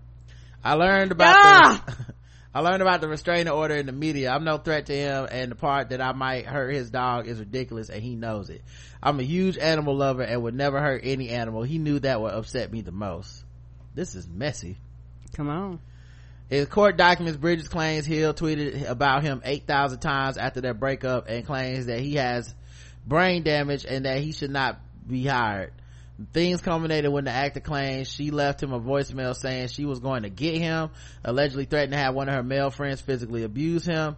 The star was granted a temporary restraining order which bars Hill from coming within 100 yards of Bridges. His sister and son Spencer and the actor uh, said the actor is believed to have filed a police report against his ex. Hill was also ordered to stay away from Yoko, his wiener dog mixed with a Jack Russell Terrier. Of course. Of course he is is but in an exclusive interview with daily mail hill claims she should be the one to fear for her life. She claimed the actor has an alcohol problem was physically emotional abusive to her. Threatened to harm a male friend of hers told her he wanted her to be part of a polyamorous relationship with other women. Hill claims that he think he can still pull that. Boy you tired bridges man. You can't pull that. Mm-mm. this ain't 1995 come on yeah i'm gonna have several bitches and you gonna be one of them Mm-mm. what you talking about willis uh what'd you say No, no, there's like, mm-mm. Where, where your royalty checks? Mm-hmm. Uh, um, Hill claims the star is a gun nut, owning several weapons and is paranoid about his safety and security. He also owns a crossbow with a target set up in his garden to practice and makeshift military bunker. Ty has 16 security cameras around his home and a huge screen in his bedroom showing all the feeds. Who the fuck is coming at them? Some drug debt shit? Mm-hmm. I felt like a prisoner in his home when I stayed there. Everywhere is locked down tight. He even uses a door brace on the front door.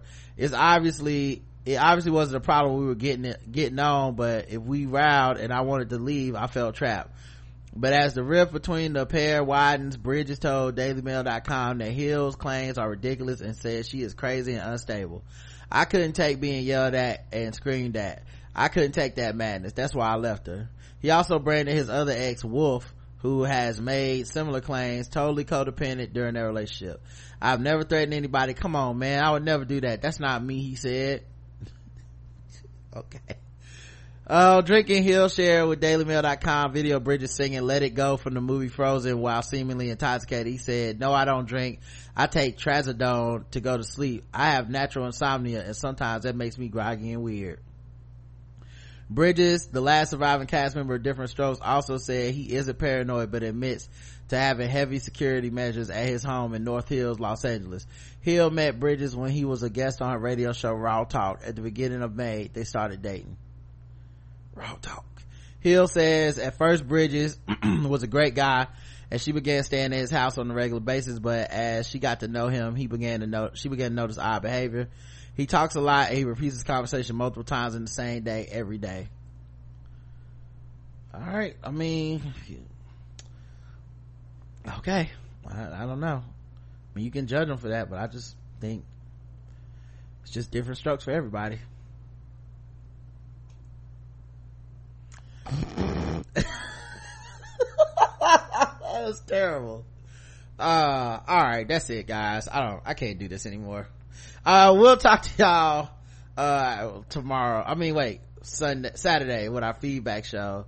Uh, I do need to do sword ratchets before we get out of here. Like, I, will never leave you guys without that if I can help it, Mm-mm. but, uh, my God, I can't do this anymore. Todd Bridges. Is he serious?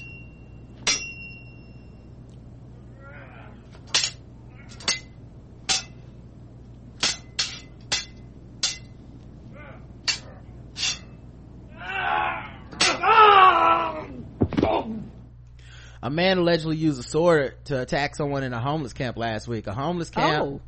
A homeless man living in Chehalis Riverfront allegedly attacked a man with a sword last week.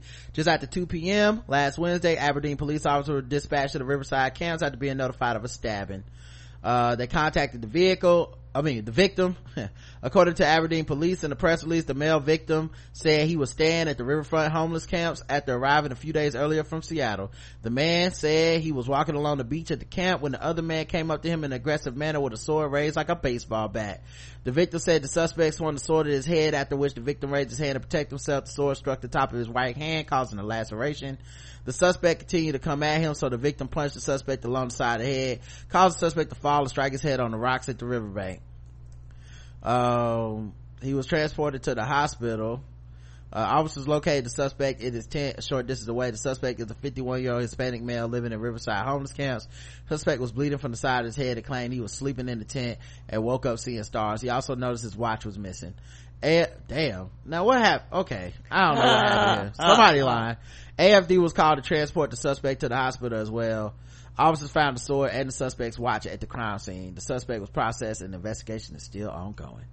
All right, guys, that's it. We'll see you guys at the live show, the blackouttips.com slash live 2018. Mm-hmm. Tickets Um, still on sale. Tickets are still on sale. We appreciate y'all. Until next time, I love you. I love you too. Mwah.